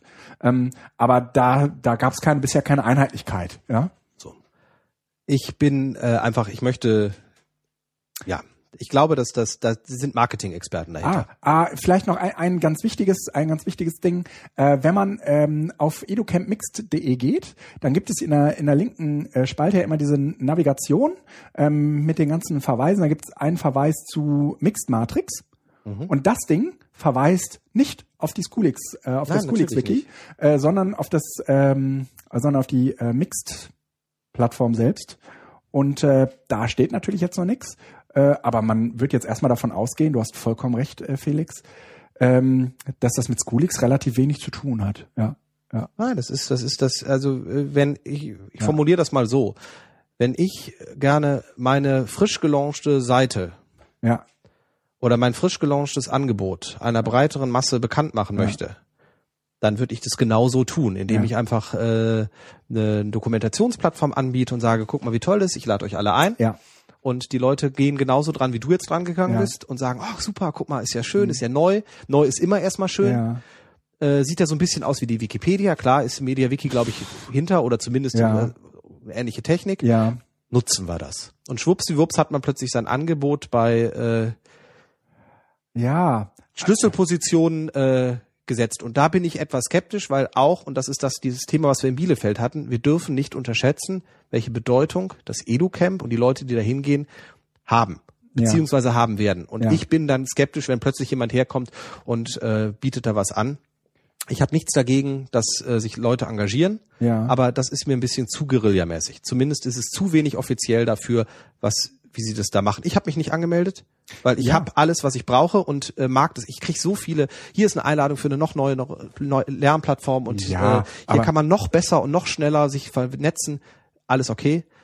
Äh, es stimmt, aber in dem Fall war das halt irgendwie so EduCamp gebrandet, ja? Ist es aber nicht. So, genau, äh, da, das ist der Punkt und das muss halt irgendjemand mal äh, deutlich und klar formulieren. Alle, die dieses Podcast hören, äh, äh, fühlen sich bitte aufgefordert, äh, da eine Klärung herbeizuführen, ähm, was das, was das ist, ja, und äh, wie das zusammenhängt. Das äh, fände ich schon relativ wichtig, transparent zu machen für äh, die 1600 Leute oder wen auch immer sie jetzt angeschrieben haben ähm, äh, für dieses Wiki. Ja. Okay. Ähm, also das mit dem Wiki wäre ge wär geklärt. Ähm, ich äh, habe mich mal so ein bisschen äh, im Forum, äh, habe mir mal so ein bisschen im Forum die, die Themenwünsche angeguckt. Da gab es ja auch letztens noch mal eine Mail von äh, über die Mixed-Plattform, so wie sieht's eigentlich aus? Und hey, äh, schreibt mal ein paar äh, Themen in, ins Forum rein. Ähm, das sind jetzt nicht zwangsläufig mehr geworden, aber zumindest hat äh, die Frequenz der Aufrufe und der Antworten der bestehenden Beiträge deutlich zugenommen. Ähm, Im Vergleich noch zu vor einer Woche. Und ähm, es äh, gibt so ein spannendes Ding, da, da äh, freue ich mich sehr, dass das ähm, mal jetzt nicht unbedingt von mir äh, aufgenommen wurde, sondern von Philipp, Philipp Wartenberg. Wie heißt der auf Twitter? Ich glaube auch Wartenberg oder so. Ne? Wartenberg, ne? ja. Wartenberg. Ähm, der hat ähm, äh, vorgeschlagen, dass wir mal Mr. X spielen. Das ist irgendwie so ein, so ein Mobile äh, Gaming äh, Ding, wollte er unbedingt irgendwie mal machen. Da habe ich ja ein Fable für äh, und und ähm, auf dem EduCamp mal irgendwie mit Handys durch Ilmenau zu gehen, das ist bestimmt auch relativ, relativ überschaubar. Das ist äh, Moment, die Uni ist ganz schön weit weg von, äh, also da ist ein Ja. Stückchen, da ist man nicht mal ebenso, sondern Ja. das ist ein längerer Fußmarsch. Also die liegt, also Ilmenau ist klein, Okay. aber die Uni liegt noch außerhalb. Okay. Äh, ja, wie auch immer, ähm, das äh, scheint irgendwie ein äh, ganz nettes Them Thema zu sein. Dann hat, ich glaube, es war Melanie vorgeschlagen, ein Buch zu schreiben. Da ist mir auch noch vollkommen unklar, was, was oder wie das gemeint ist. Äh, gehen wir mal nicht weiter darauf ein, weil es offensichtlich auch noch ein bisschen, bisschen vage ist. Ich äh, bin äh, aber eher ein Feind von, von Büchern, vor allen Dingen äh, von welchen, die versuchen, äh, das EduCamp, dem EduCamp irgendeine Klammer zu geben äh, weil es äh, relativ schwer sein wird oder ähm, relativ, also es wird letztendlich dem ganzen Rahmen überhaupt nicht gerecht dessen, was das EduCamp äh, ist oder sein würde. Ähm, ich finde es geradezu äh, toll, dass es zwar einen Verein gibt, aber auf der anderen Seite die Möglichkeit, dass ähm, innerhalb dieses Vereins die Organisation eines äh, Camp, das, des Camps äh, ständig wechselt, dass man zurückgreifen kann auf äh, zwar schon ähm, bestehende Infrastrukturen, aber jedes Orga-Team im Prinzip dem Camp so einen eigenen, so einen eigenen Drill und einen eigenen, ähm, eigene ähm, Einen eigenen Stempel aufdrücken. eigenen kann, Stempel aufdrücken kann. Ja, genau. Und äh, dass äh, man jetzt sozusagen hergeht und sei es auch noch ein Jubiläum und sagt, hier, das machen wir, ähm, da machen wir jetzt mal ein Buch. Ähm, ja, Aber auch, Guido, haben wir nach jedem Camp, ob man nicht die Dokumentation als ein Buch machen Ja. soll und veröffentlichen soll. Ähm, ja, pff, m- m- mögen Leute ein Buch machen ähm, und äh, äh, ähm, mögen andere das auch bitte lesen. Ja, ist ja häufig so, dass ähm, solche Dokumentationen die am schlechtest äh, gelesenen und am wenigsten gelesenen. äh, ich habe nichts dagegen, wenn jemand Bücher machen möchte, darf er Bücher machen. Unbedingt, Also ist, unbedingt. Bitteschön. Ja. Äh, neue Bücher braucht das Land. Ähm, ja, äh, ich will unbedingt was zu Podcasts machen. Das, ich habe das schon irgendwie auf dem letzten äh, Camp versucht. Da habe ich äh, in, in EduHack, äh, im EduHack-Bereich äh, was dazu machen wollen. Ist dann aber nicht zustande gekommen. Jetzt habe ich dieses Equipment halt hier. Wahrscheinlich nehme ich sogar mit zum äh, EduCamp. Sollten wir auf jeden Fall machen. Wo, wo gehst du jetzt hin? Ah, okay. Ähm, der äh, Felix legt mal Feuer nach, ja, für unser für unser kleines Kamingespräch, damit die Atmosphäre stimmt. Und ähm, ich äh, muss in der Zwischenzeit äh, ganz allein reden, was ich äh, die ganze Zeit. Du tust eh die ganze Zeit, ich das die ganze Zeit. Aber Hätte dafür, keiner mitgekriegt, hättest du nichts gesagt. dafür, dafür hast du äh, ganz viel Redeanteile beim OER-Bereich, ne? Und jetzt, äh, ja, passt schon, jetzt, passt schon, jetzt passt ich. schon. Ähm, ich äh, will eigentlich was machen zu äh, Podcasts, habe mich da jetzt irgendwie total lange mit beschäftigt und zwar irgendwie nicht nur ähm, ähm, nicht nur mit irgendwie so ein bisschen Equipment, sondern tatsächlich mit dem ganzen drumrum und äh, tatsächlich auch so ein bisschen mit äh, was was kann uns das bringen ähm, und da würde ich ganz gerne was zu ähm, machen. Ich bin auch äh, fest davon überzeugt, dass es sich in Bildungszusammenhängen ähm, äh, dass es da Einsatzmöglichkeiten gibt. Sprachlabor. La Sprachlabor, ja, ja, genau. Und dann, dann kommt Lisa Rosa und sagt, ihr seid so 1-0, äh, da kann ja, kann, da kann ja überhaupt keiner mitreden. Ja, das ist ja, das ist ja total Sender und äh, total Sender-Empfänger-Ding so, ne? Und äh, ich sage, ja, es ist auch mal ganz gut, wenn äh, andere äh, äh, nicht mitreden können. Also er ist nicht nur 1-0, er ist auch noch autoritär. Ja, mach Ja. mal weiter. Äh, Wir haben noch ein paar Fettnäpfchen hier Ja. stehen, mach weiter. Aber ähm, es gibt ja äh, immer noch die Möglichkeit, äh, dass man äh, auch ähm, Podcasts mit anderen zusammen macht. Äh, da ähm, ist auf jeden Fall auch noch viel Luft hier in diesem Format. Ich äh, persönlich glaube aber auch, dass es äh, in, also Bildung ist auch sowas von 1.0 und ehrlich gesagt Blogbeiträge, ja, sind die Podcasts äh, der, der Leute, die halt nicht Audio können. Ne? Also ein, ein, ein Blogbeitrag, ja, ich meine, da redet auch niemand, da sende ich auch wie ein Blöder raus. Ne? Uh, aber jetzt, äh, nee, dem, das Feld machen wir jetzt nicht auf. Das ist ein Riesenunterschied. Ein Blog, Blogbeitrag kann ich zitieren, ein Blogbeitrag kann ich überfliegen, ein Blogbeitrag kann ich äh, referenzieren, verlinken Ja, und das so kann weiter. ich hiermit auch. Äh, Das, geht mit Bl- äh, Podcasts alles noch nicht. Ich weiß, dass äh, da ein gewisser Herr Prittlaff, Ja. Podcast-König, Ähm, Wir führen jetzt Kapitelmarken ein, die wird man auch zitieren können. schneidest du eigentlich mit GarageBand?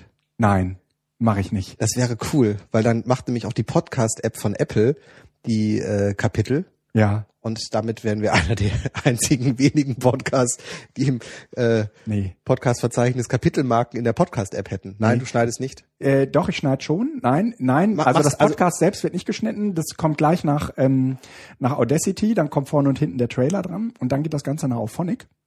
Okay, das, dann machen wir irgendwann mal eine Session Da- da- da- Aber genau. möchtest du denn das auch äh, auf dem äh, EduCamp dann äh, vorstellen? Genau, das, genau. Also, so ein sozusagen bisschen der ganze. Produkt, der ganze Produktionsprozess, den möchte ich ganz gerne mal äh, vorstellen, auch ähm, mit der entsprechenden Technik, obwohl das ja nur einer der ersten Schritte ist. Und dann gibt's irgendwie noch diesen ganzen, diese ganze Postproduktion, ja. Also wie kriege ich daraus letztendlich auch ein Feed, was ich äh, über BitTorrent abonnieren kann und also was. Ne? Das äh, ist alles irgendwie überhaupt kein Teufelszeug mehr ähm, und äh, äh, lässt sich irgendwie auch mit diversen Podla Podcatchern, also den Programmen, mit denen man dann letztendlich irgendwie die Podcasts äh, äh, runterlädt und äh, anhört, äh, lässt sich das auch alles relativ gut verbinden. Und das muss man da alles irgendwie mal äh, vernünftig mitdenken. Ich kann da in Teilen auch nur das wiedergeben, was, was Tim so denkt. Auf der anderen Seite äh, ähm, ist mein Background halt irgendwie der, der ähm, Bildungsprozess mitdenkt. Mm, Das tue ich sicherlich auf eine andere Art und Weise wie Tim und insofern habe ich da auch nochmal einen anderen Zugang zu. Mhm. Und äh, da, dazu würde ich ganz gerne eine Session machen. Äh, und ansonsten ähm, freue ich mich halt auf die Party. Äh, Wir sind ja in so einem Club. Ne? Mhm. Mhm. ja, Mhm. also insgesamt äh, ähm, wird das eine relativ entspannte Sache. Ich komme gerade aus dem Urlaub, vom Urlaub aus direkt ähm, in das in das Camp rein und vom Camp äh, irgendwie direkt in Ruhe wieder nach Hause. Vielleicht fahren wir sogar zusammen, lieber Felix. Aber nee, du fährst äh, du fährst mit dem Auto, ne? Mhm. Ja, ich fahre mit dem Zug. Ich kann dich ja damit zum Bahnhof bringen. Ja, das ist geil. Ja, nehme ich mit zum Bahnhof. Nee, äh, ich, ich, ich bin relativ ähm, wenig euphorisiert jetzt im Vorfeld. Ja, Mhm. Das heißt nicht, dass ich keine Lust habe, aber ähm, es hat sich halt schon ein bisschen gezeigt, die Diskussionen drehen sich. mhm. Ähm, drehen sich in, um sich selbst oder äh, drehen um sich selbst, um die gleichen Themen. Ah, okay. Das Mhm. ist nicht schlecht. Ähm, was aber es macht halt jetzt nicht mal so riesen, also ich, ich, das äh, muss, das muss ich dazu äh, natürlich sagen, das äh, erste Ilm, äh, Educamp, auf dem ich war, war das Ilmenau, das letzte, Ja. ich glaube 08. Ja, Also ich weiß ja. es gar nicht ganz genau. Ähm, gucken wir Äh, eben. Ja, ich, Ich weiß, man sollte bei Audio-Podcasts ja, nicht- 09. Äh, 09? Äh, ja, ja. Genau. Das war das erste. Da war noch ganz groß im Vorfeld auch äh, Jean-Paul Martin mit LDL. Ja. Wir haben uns alle als äh, Bildungsneuronen vorgestellt Ach. äh, in der Session. Das, das, das war, das war gut. Das war, das Ja. war, ein, das war ein Drall, der da drin war. Das kann man Ein Drall oder ein Drill? ja? Ähm, Und äh, ja. und das war eigentlich so mit so das Highlight, was auch im Nachhinein hängen geblieben ist. Ähm, Alexander kam gerade aus Benin mit Ulrike Reinhardt zusammen, hatten die We Benin gemacht. Diese welcher Geschichte- Alexander? äh, Rausch. Ah, okay. Mhm. Ist doch Alexander Rausch, Ja, ne? Mein ja, Rausch. ja. Und ähm, der kam vom Flughafen quasi mit äh, Jetlag rein und hat äh, Bilder aus Benin gezeigt, wie die die Schule da besucht haben Ah, und das okay. unterstützt haben. Ja. Und das war das war was vollkommen anderes als die letzten Educamps, Mhm. weil da Leute von außen mit vollkommen neuen Ideen plötzlich da waren und für mich war das alles neu. Und das fehlt. Und das fehlt jetzt eigentlich so in den letzten Edu-Camps immer mehr, weil man merkt, es dreht sich so, man, man, man wird etabliert, in Ja. einer gewissen Weise schon. Ich meine, beim letzten Mal in Bielefeld haben die Medien ja sogar fast berichtet in Form von diesem Twitter-Gate, wo plötzlich der Professor sich beschwert hat, dass die Leute alle twittern und nicht mehr zuhören und dann Mhm. wurde das thematisiert und äh, die Leute, die nicht da waren, haben sich zu Wort gemeldet und gesagt, wie schlimm das doch ist Mhm. In Kombination dann noch mit Bertelsmann und so. Also man merkt langsam, man kriegt Aufmerksamkeit, aber so die die die Highlights fehlen. Und ich Ja, aber damit führst du natürlich so ein bisschen das äh, Bar, die Barcamp-Idee als solche ad absurdum, weil du dich gerade über ähm, über ein Barcamp beschwerst und es eigentlich ähm, Nee, es fehlt mir doch das Barcamp. ä- änders, ändern müsstest. aber das geht natürlich nicht, weil, wenn ich dich jetzt richtig verstanden habe, geht es eigentlich darum, man bräuchte eigentlich mal äh, Frischblut. es, ne? es, es fehlt das Barcamp, denn ich kann jetzt schon sagen, welche Sessions angeboten werden. Es wird äh, eine Session angeboten werden. Äh, Natürlich Ja, da muss es Forum Slot zum. Thema OER geben. Es wird, ein, es wird darum gehen, wie digitales Lernen aussieht. Es, äh, äh, also Ja. die Medienverbot an Schulen und sonst was. Das sind immer, das sind diese Themen, die immer wieder und immer wieder auftauchen. Ähm, aber wo sind diese Projekte Webinin? Was ist mit Webinin geworden? Ja. Ich weiß, dass Ulrike jetzt das gleiche, also nicht das gleiche, sondern auf einer vollkommen anderen Ebene nochmal äh, in Indien Mhm. startet. Mhm. Wunderbaren Blog Blogpost ähm, äh, Dream äh, Big. Äh, Ich, ich glaube ja, dass bei diesem Camp ein relativ großes Ding sein wird und das ist in gewisser Weise zumindest für die Leute da draußen neu, ähm, dass nach den relativ guten Erfahrungen mit äh, Google Hangout äh, auf dem OER Camp ähm, es eine ganze Reihe an Sessions geben wird, äh, die darüber nicht nur dokumentiert, sondern auch äh, live gestreamt werden. möglicherweise, vielleicht entwickelt Und- sich was Neues und, und- da könnte in immer noch was sein. Also kurz der Beitrag von Ulrike Reinhardt, den wir jetzt auch gleich noch in den Shownotes dann verlinken. Dream Big, st äh, Start Small, My Indian Dream. Äh, ein wunderbarer Blogbeitrag über das, was sie da gerade in Indien macht. Ja. Und sowas fehlt mir. Weil wir haben Okay. eine, äh, eigentlich mit dem EduCamp das Potenzial, weit über die Grenzen unseres deutschsprachigen Ja. Raumes hinaus auch zu gehen. Aber vielleicht sind wir zu wenig attraktiv für die Mitglieder, weil wir inzwischen uns in so einer Selbstbeweihräucherung, Vereinsmeierei befinden. Und man ja, so das aber, Gefühl das, hat, aber warum? aber ihr habt ja, ihr wolltet ja unbedingt einen Verein gründen. Ne? Ja, ich äh, bleib auch weiterhin dafür, dass, Ja. also ich war damals einer, der gesagt hat, das ist vernünftig, weil irgendwelche Leute sich äh, plötzlich anfingen, EduCamp zu nennen. Wir Ja. müssen diesen Namen irgendwie schützen. Ja. Aber das bedeutet nicht, dass was wir da drin tun, nicht offen ist. Und ich glaube, dass es sind verdammt viele Lehrer da. Ja. Und Lehrer und Bildungsmenschen haben einen, ist ein gewisser Schlag von Menschen. Mhm. die haben auch auf anderen Schlag von Menschen manchmal so eine gewisse, also ich, ich ich kann es keinem verübeln, wenn er Lehrern oder Bildungsmenschen gegenüber eine gewisse Abneigung empfindet.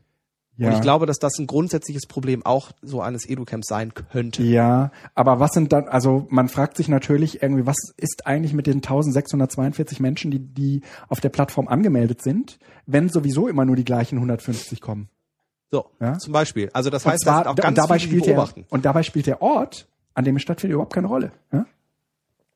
Wie gesagt, es sind es, es werden Leute aufmerksam, das haben wir beim letzten Mal schon gesehen, nicht umsonst war Bertelsmann Sponsor. Da, ent, da ist eine, eine, eine Gemeinschaft von kreativen, digitalen Bildungsmenschen, Ja. und zwar noch nicht mal Schule.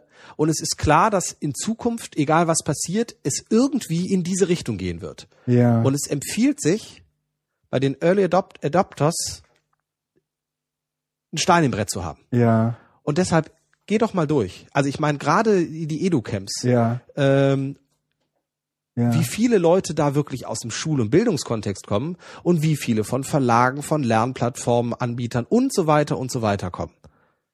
My Müsli ist eine gute Ausnahme, weil sie nun wirklich nichts mit Bildung zu tun haben. Fast alle sponsoren Ja. doch, weil sie ein aber dafür mit, Früh, mit Frühstück was zu tun. haben. kommerzielles Interesse dann auch Ja. doch haben, zumindest was die zukünftige Entwicklung angeht. Ja. Und damit sind wir wieder bei dieser Plattform, die du eben mal, dessen Namen ich gar nicht mehr jetzt weiß, angesprochen hast, wo eine Dokumentation ist. Ja. Das ist Marketing, und zwar gutes Marketing. Hut ab dafür. Also, aber mal ganz ehrlich, wenn ich mir hier die Teilnehmerliste von ähm, äh, vom vom äh, Samstag anschaue, vom ersten Teil, da sind jetzt irgendwie 155 Leute drin und meine Güte, also da sind total, also wenn ich da so durchgehen würde, das mag auch daran liegen, weil der Twitter da nicht dahinter steht, aber da sind total viele Leute, Die man auch kennt, ja, ja, klar. nee, die man nicht kennt. Echt? Aber Ja. auch einige, die man kennt. Ja, ja, aber das liegt natürlich auch daran, weil man irgendwie schon zum, was weiß ich, x-ten Mal dabei ist. Ja? Aber da sind total viele dabei, die, ähm, die man nicht kennt. Ja? Also, ich sag mal so, ist der Hoffmann, Jan Stehlig, Jetzt werden Name-Dropping. ja, Super, okay. ne? kenne ich nicht, ja, freue ich mich natürlich drauf, wenn die das Podcast hören, auf, auf, jeden Fall mal ähm, ähm, melden. Ähm, aber ich muss äh, ehrlich gesagt, also da sind total viele bei, die meine, jetzt ist auch, jetzt ist auch irgendwie so, dass natürlich auch mein Gedächtnis relativ begrenzt ist, was so die Menschen angeht, die man tatsächlich äh, kennt, weil man sich noch irgendwie an irgendetwas erinnert. Und äh, tatsächlich ist es natürlich auch so, dass man häufig irgendwie auf so einem Camp angesprochen wird. Und äh, ähm, ja, ich habe da letztens mal in deinem Blog äh, kommentiert oder ähm, du hattest letztens bei mir in, in Facebook kommentiert oder was weiß ich auch immer. Und man ist sich da mal über den Weg gelaufen, aber eigentlich kriegt man das überhaupt nicht mehr zusammen. Das, das passiert natürlich ähm, auch. Und wenn man die Leute dann sieht, dann denkt man, ach Gott, ja klar, kenne ich. Ähm, aber da sind, also würde ich jetzt schon irgendwie, müssen wir jetzt mal irgendwie gucken, ähm, aber da sind ja auch beim letzten Edo-Camp in, in Köln, ja, da hatten wir extra eine Liste mit Neulingen. Da waren schon viele. Also die ja. war voll, ne? Also von daher, da gibt es schon immer Neues. Ja, ja, sicherlich, sicherlich. Ich glaube, das viel größere Problem ist, dass die Neuen nicht mutig genug sind, zu sagen, hier, ich übernehme das Ding. Das ist natürlich irgendwie, wenn so ein Camp neu entsteht. Ja, aber weil die, weil die, die, die lange dabei sind, auch schon diese, diese Ausstrahlung haben, ich weiß, wie das hier geht. Ja, genau. Also wir sind, das, das ist keine. Das ja, aber das, das, das kriegst du ja nicht weg. Das kriegst du höchstens weg, wenn du nach dem zehnten Camp sagst, so, war schön mit euch und jetzt denken wir uns was Neues aus. Ja. Ja. Dann, dann geht es. Aber bei dem, was auch immer neu gearteten, sind da 20 Leute, ja. Oder 30, ja.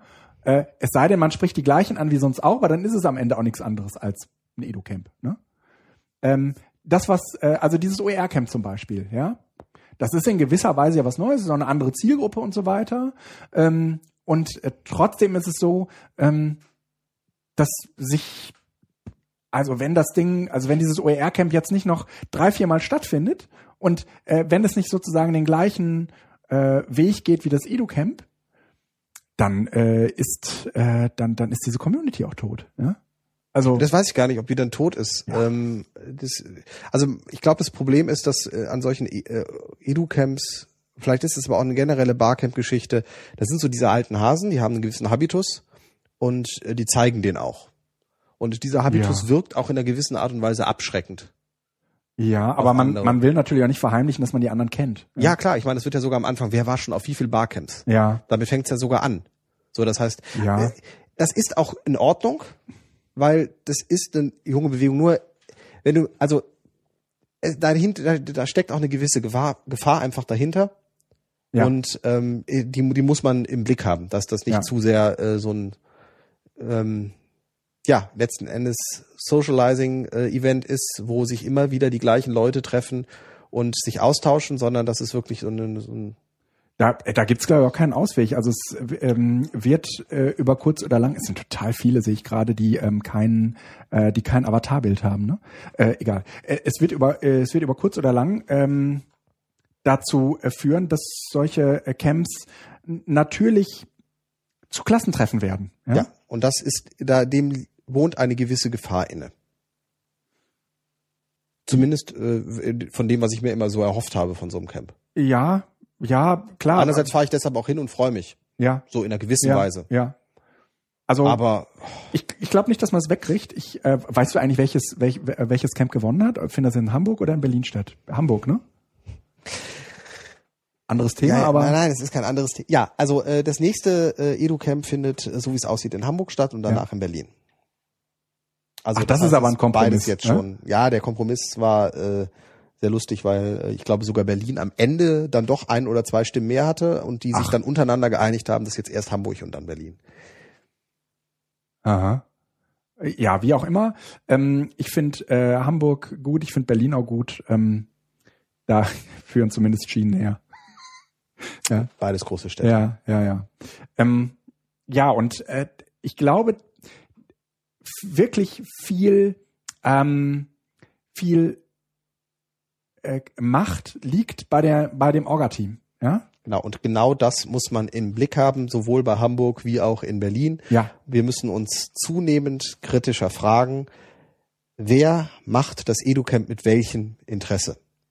Ja. Und ähm, ja. Ja, vielleicht einfach lasse ich das jetzt erstmal so stehen. Mhm. Wir müssen das einfach in Zukunft noch mehr auf dem Schirm haben. Welches Interesse steht dahinter?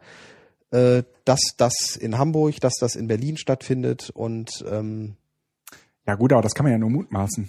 Ja, ja im Blick in die also, jeweiligen Orga-Teams und die Konzepte äh, spricht da schon ein bisschen was. Äh, Lass uns das aber jetzt an der Stelle einfach mal erst Ja, äh, okay. lassen. Äh, Ja, du ähm, weißt, dass es äh, Tausende hören werden. Nee. Nicht nur, nicht, ja doch, äh, zumindest gibt's. Es wird äh, nein, es ist einfach, ab ich, ich, ich will jetzt 2000 auch nicht, ich möchte, ich, ich kann da, äh, ich kann da deutlicher werden, aber das sind alles so Mutmaßungen, die dann am Ende auch nichts bringen und keinen Ja. glücklich machen und von daher ist es einfach, ich, ich, als Grundsatz, äh, wir haben mit Bertelsmann eine Diskussion gehabt, die nicht äh, sehr glücklich gelaufen ist. Und Nee, die- wir die- sollten die total dass wir wichtig das, war. Die war wichtig, aber die ist nicht glücklich gelaufen, weil wir hätten vorher reagieren können und wir sollten uns aus diesem Fall merken, egal ob Bertelsmann oder ein ganz, ganz kleines Unternehmen oder sonst wer, wir müssen gucken, in welche Abhängigkeiten sich das EduCamp bringt, wenn es sich in die Hände gewisser Leute begibt. Und Ja. das geht, betrifft Hamburg genauso wie Berlin. wie auch Mhm. Berlin. Ja. Äh, ich persönlich habe Hamburg gegenüber da weniger ähm, Vorurteile, Ja. aber die Gefahr besteht da genauso, dass da einfach ein gewisses Agenda-Setting betrieben wird. Ja. Und da möchte ich einfach aufpassen, weil wir damit im Grunde genommen auch die Instrumentalisierung dann haben. Wir hatten das in Köln in genau der gleichen Form. Auch da ist es instrumentalisiert worden. Und ich würde einfach gerne das, das, das Bewusstsein da oder ja das Bewusstsein dahin schärfen, dass dass wir das auf dem Schirm haben, dass wir nicht hinterher wieder immer erschrocken tun, dass es dann so war. Aber niemand macht ein Educamp altruistisch, also sozusagen für andere. Äh, auch als ich in diesem äh, Educamp äh, Orga äh, Köln war, äh, habe ich das gemacht, äh, so ein Stück weit auch für das, also für das eigene. Äh, Das ist ja auch okay. Nur wir müssen gucken, wer möchte das aus welchen Gründen machen. Dass man es natürlich tut für irgendwelche eigene Zwecke, ist ja okay. Ja. Wir müssen uns nur im Vorfeld klar werden, sind das die Zwecke, wo wir auch im Nachhinein sagen können, die sind akzeptabel, weil sie Ja. im Rahmen des Educamps sind. Oder sind es dann doch eher so Dinge wie, es war in Bielefeld, Bertelsmann kann in Zukunft sagen, so, Ja. wir haben doch mal, als ihr noch klein wart, euch mal gesponsert. Nee, nee, nee, nicht das, sondern wir haben, äh, sie, sie gehen ja in der Regel zu den, zu ihren anderen Kunden und sagen, wir haben Zugang zu der Edo-Szene. Ja, oder- Ne? äh, So, ja. ne? Egal. Äh, ähm, EduCamp wird in jedem Fall, ja, ich bin gespannt. Wir werden uns dort sehen. Äh, wir hatten eigentlich noch einen letzten Punkt auf der, ähm, auf der Tagesordnung. Sollen wir das noch machen? Also bevor ich jetzt verrate, was es ist, äh, frage ich erstmal äh, den, den Felix. Und ich überlege mir gerade, meint er jetzt Punkt 4 oder Punkt 5? Punkt vier. Punkt vier. Ja. Ja, können wir kurz machen. Ja, ja, äh, kurz, wir sind jetzt bei äh, eine Stunde 21. Äh, Ja, dann lass uns noch zehn Minuten machen, dann Ja? haben wir eine schöne äh, Liste voll. Okay, also ähm, eigentlich ist vor hat vor kurzem ist vor kurzem beim äh, gut ja also es geht um digitale Demenz und äh, ähm, Spitzer und äh, eigentlich äh, gab es dann auch relativ früh schon ähm, aus unterschiedlichen Quellen die Frage ja warum sagen eigentlich irgendwie die ja, wie soll ich jetzt sagen, äh, die Leute wie Dück oder Kruse mal was zu diesem Spitzer. Und ähm, bei Gutjahr äh, im Blog ist jetzt ähm, ein kurzes Video äh, zu sehen, es dauert irgendwie so sechs Minuten 15, glaube ich, äh, wo äh, Dück auf Spitzer trifft. Das war eigentlich im Rahmen irgendeiner Münchner Konferenz. Und ähm, das Video habe ich gesehen, wir, verschinken, wir verlinken es auch nochmal in den Show Notes. Und das Interessante an diesem Video ähm, ist, und ähm, dazu wollte ich eigentlich immer noch mal bloggen, aber jetzt äh, sage ich es, dann muss ich es nicht mehr schreiben. Äh, das Problem, oder sagen wir mal, das, das, das eigentliche Verständnisproblem von Spitzer ist, äh, er es ist angeklungen in seinem äh, bei ähm, Günther Jauch in den ersten drei Minuten. Da ist er gefragt und dann hat er gesagt, na, wir kommen aus der ganzen Nummer ja gar nicht raus, wir, ne? Aber er ist Arzt. Und er guckt sozusagen eigentlich auf die Leute, die süchtig sind, ja?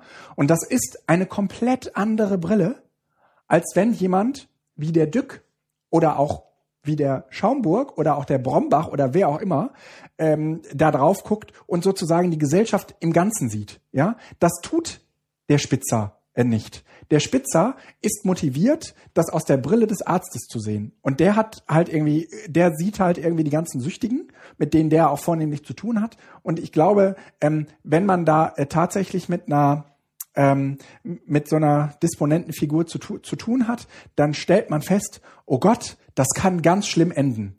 Und es ist ganz gut, das sage ich jetzt, ja, ähm, dass so ein Mensch wie Spitzer davor mal warnt, Ähm, aber äh, so wie Spitzer dann auftritt in den Diskussionen, wird eigentlich relativ schnell klar, ähm, er, er macht dann eigentlich eine, eine Auseinandersetzung auf, die er über kurz oder lang überhaupt nicht durchhalten kann, ja, weil er natürlich mit dieser Arztbrille guckt und am Ende guckt er aber äh, und mit Leuten diskutiert, die aus einer ganz anderen Brille da drauf gucken und er macht im Prinzip nichts anderes als das, was Kruse auf, ich glaube, es war die Republika 2010 analysiert hat, nämlich ähm, der der eine sagt, das Internet ist doof und der hat sozusagen eine andere Brille auf als derjenige, der sagt, das Internet hat aber eine, ist aber eine Chance für diese für diese Gesellschaft, weil der eine hat sozusagen eigentlich Werte vor Augen und der andere hatte halt eigentlich eine spezifische Erkrankung vor Augen. Und die beiden können eigentlich gar nicht gescheit miteinander reden.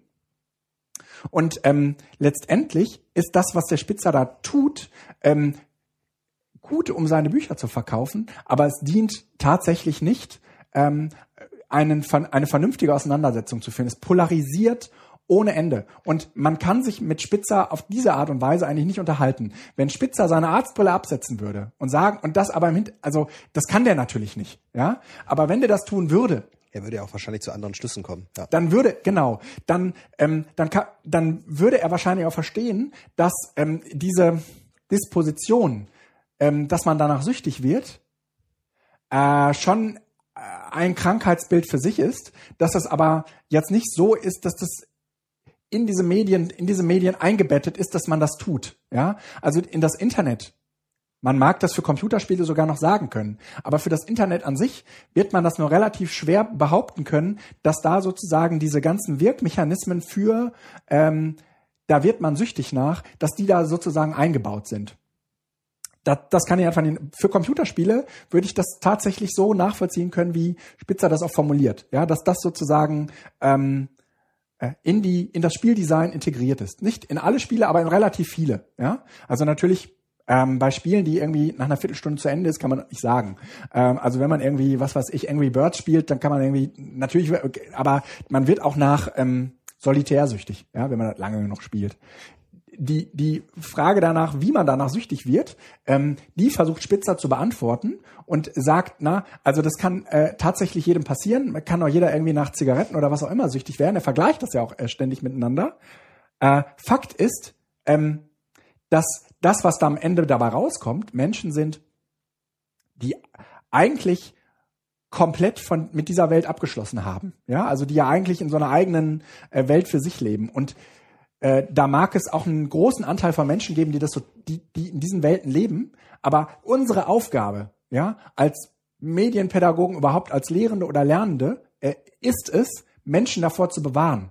Und das, was Spitzer da sagt, ist, ähm, eigentlich können wir das nicht, weil die Mechanismen sind halt so und so und da kannst du tun und lassen, was du willst. Die einzige Möglichkeit, die du hast, ist, mach diese Medien aus, mach die weg, ja. Aber das ist der falsche Weg, sage ich. Der richtige Weg ist, ähm, wir müssen auf die Menschen aufpassen und äh, genau gucken, wie sie mit diesen Medien umgehen. Und das ist sozusagen unsere Aufgabe. Und zu dieser und, und zu dieser Frage gibt der Spitzer überhaupt gar keine Antwort. Das liegt aber auch dran, äh, weil er Arzt ist und weil ein Arzt wenn der jetzt sozusagen ein Phänomen beobachtet, dann gibt es äh, sozusagen irgendeinen Auslöser und diesen Auslöser, den kann man, wenn man den wegmacht, dann kann man sozusagen auch das Problem lösen. Ja, aber auf der anderen Seite wissen wir, dass wir das Internet nicht wegmachen können. Ja, also ne?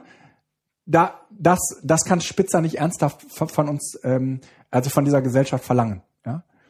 Mm, und insofern ähm, kann man mit Spitzer nicht reden, es sei denn, er würde seine seine Arztbrille absetzen. Das äh, wollte ich auf jeden Fall noch dazu sagen. Wie siehst du das? Du willst, du willst da überhaupt nichts zu sagen. Das ist doch schlimm.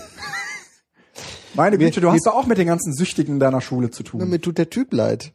Warum wird er gezwungen, äh, ein Buch zu veröffentlichen, mit wie wir unsere Kinder um den Verstand bringen, um damit so eine Generalisierung zu machen? Ja, der macht das als Arzt und es ist okay. Hm? Es ist, wir, wir, wir können Spitzer nicht auf der Ebene inhaltlicher Sache oder sowas. Wir müssen das als Gesamtphänomen sehen und dann einfach sagen, okay, 2010 war es, äh, wie, wie Deutschland schafft sich ab. Wie hieß das Thema? Deutschland schafft sich ab wie wir unser Land aufs Spiel setzen. 2012 heißt es, digitale Demenz, wie wir unsere Kinder um den Verstand bringen. es ist okay. Es ist legitim, dass Verlage und äh, Autoren versuchen, ihren Lebensabend genau über solche Sachen zu finanzieren. Äh, es ist schade, dass dieses Prinzip immer noch funktioniert, dass wir nicht aufgeklärt genug sind, um das zu begreifen und das Buch dann nicht zu kaufen, sondern dass wir immer noch alle in den Laden rennen und jetzt ja auch darüber sprechen. Ich würde halt einfach gerne sagen, es ist okay. Es sind die klassischen Argumente. Es wundert nichts an den Argumenten. Ich muss Ja. ehrlich sagen, ich fand, also ich habe mir, ich habe mich wenig damit befasst. Ja. Einfach auch, weil ich gesagt, ich, ich, ich will nicht. Das bringt mir so wenig. Ja, dir. Ich, ja, und ich, das, das, was Johnny Häusler, äh, der hat ja, äh, war ja in einer Veranstaltung. ZDF Login. Login, Äh, Login, genau, ja. da gesagt hat, Ja. äh, einfach da Hut ab. Der Mhm. hat mit einer unglaublichen Coolness und ähm, Souveränität äh, einem immer cholerischer werdenden Spitzer da Paroli gebieten.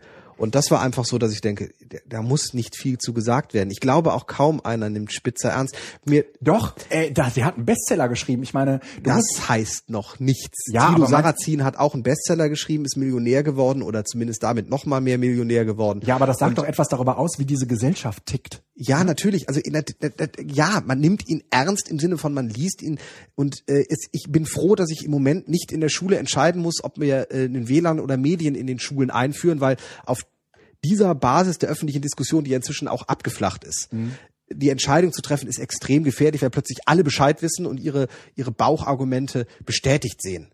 Das Ganze ist böse. Ja, natürlich ist das Ganze böse, weil ich es nicht kenne. Und Manfred Spitzer macht es ja selbst, dass er da äh, an dem Punkt, äh, wann ist es denn das Digitalbuch und wann ist es Papierbuch und Papierbuch ist doch okay und digital, das nee, ist doch alles. Entschuldigung, sie kennen das alle, aber sie verstehen das nicht. Ja, das, das ist ja, das ist ja viel Ja, viel schlimmer. das ist- ja, weiß- Da- ja. weil das ist ja eben genau dieses Phänomen, von dem äh, Kruse auch in seinem ähm, äh, in in äh, Sie haben seinem da- Sie se- sehen das unter einer anderen Perspektive, Vortrag, ja, ja. Äh, äh, erzählt. Ja, alle kennen dieses Internet und alle glauben über das Gleiche zu reden. Ja, das tun sie aber nicht. Ja, es ist, Ja? Das, bei den einen sind es Werte und bei den anderen ist es eher nur einfach wirklich ein Tool, was irgendwas Analoges auch ersetzt hat. Und das sind Ja. eben unterschiedliche Perspektiven. Genau. Ähm, Ähm, und ich glaube nicht, dass wir es uns so einfach machen können zu sagen, naja gut, der er hat jetzt da irgendwie so ein Buch geschrieben, aber man muss das ja nicht lesen. Ja, ich glaube, dass das falsch ist, weil es nämlich ähm, äh, hast du es gelesen? nein, habe ich nicht. Ja, Also Habe ich nicht? Nein, aber äh, Martin Lindner, der äh, in dieser ganzen Diskussion ja einen, einen äh, sehr, sehr äh, großen Anteil auch hat, das überhaupt äh, irgendwie zu den äh, Leuten, die das nicht lesen wollten, transportiert hat. Ja?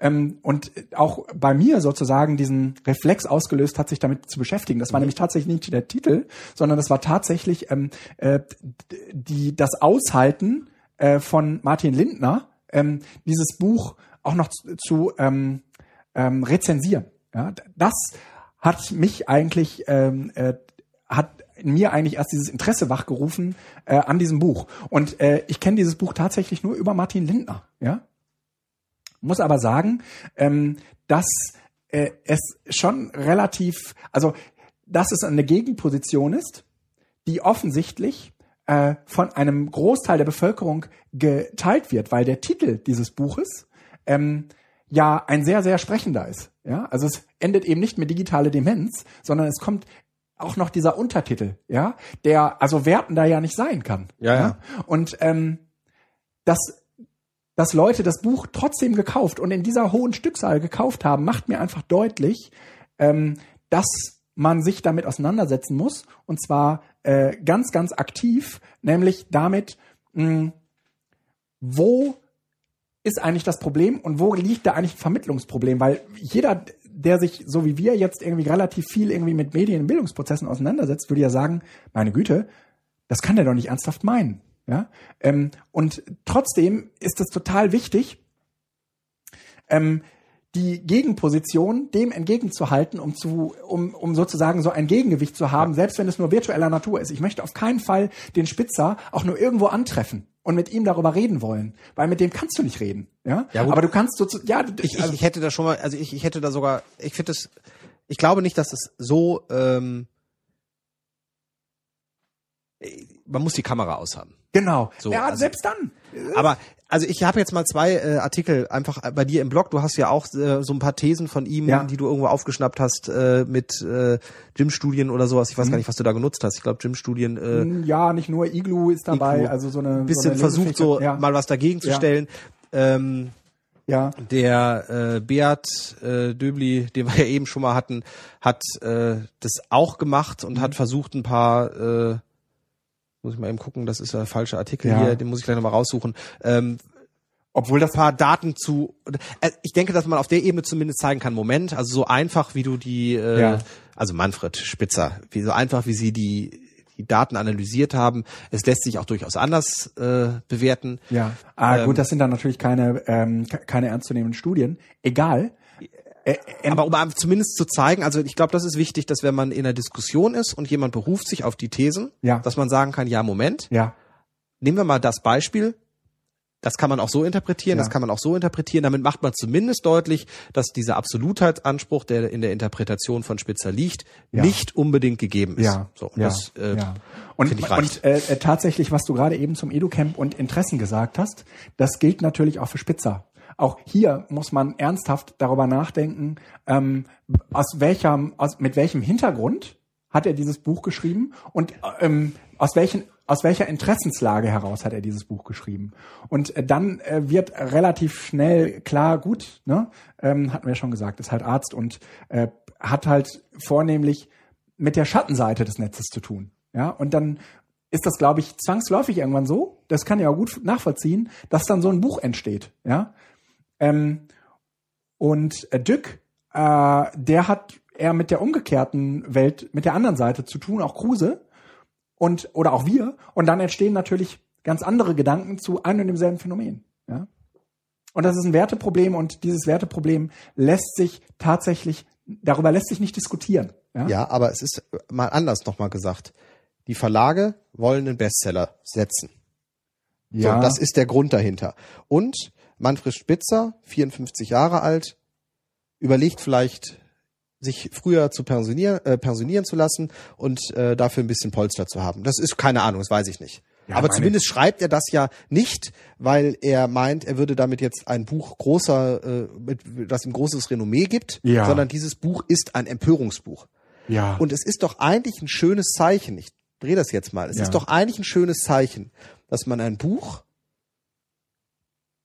so konzipiert, wie es hier konzipiert ist, mit der Absicht, Empörungspotenzial zu mobilisieren. Richtig. Denn es bedeutet doch eigentlich, dass wir inzwischen begriffen haben, dass es in eine andere Richtung geht. ja, Das heißt, wenn wir mit einem Buch empören können, ja, was die analoge Welt ja, hochhalt, Ja. dann bedeutet das doch, dass und, und die Leute empören sich, dass die digitale Welt inzwischen bei ganz vielen angekommen ist, nicht bei allen, aber bei einer kritischen Masse, die eben dafür sorgt, dass die PR-Maschine anläuft. Mhm. ja.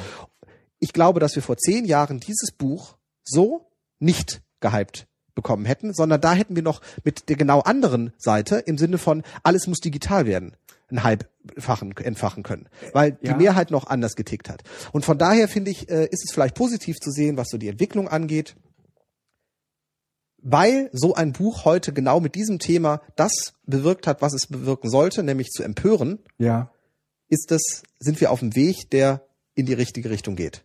Ich, ähm, ich weiß nicht genau, ähm, äh, wie das mit dem Buch ist und ob das tatsächlich so ist, dass alle glauben, es würde sich gerade in die sich digitalisierende Gesellschaft äh, rein entwickeln. Ähm, ich Ja, sonst glaube, würden wir uns doch nicht empören. Ja, wir schon, aber ich meine, wir sind nicht die Mehrheit. Genau, also es muss aber eine kritische Masse geben, auch in der Marktanalyse, Ja. die auf dieses Buch kritisch reagiert, sodass die Leute sagen, oh, das muss ich mal lesen, da ist ja was drin, was scheinbar äh, strittig ist. Nee, nee, das glaube ich nicht, dass die Leute das Buch lesen, weil ähm, sie wissen wollen, äh, was, w- was man daran, äh, äh, weil sie das sozusagen aus einer kritischen ähm, Analyse herauslesen. Ich, ich glaube, der, der äh, umgekehrte, also man kauft sich in der Regel Bücher, weil man seine eigene Meinung bestätigt wissen will. Ähm, Das Buch wird aber gekauft, weil es ein Skandalbuch werden soll.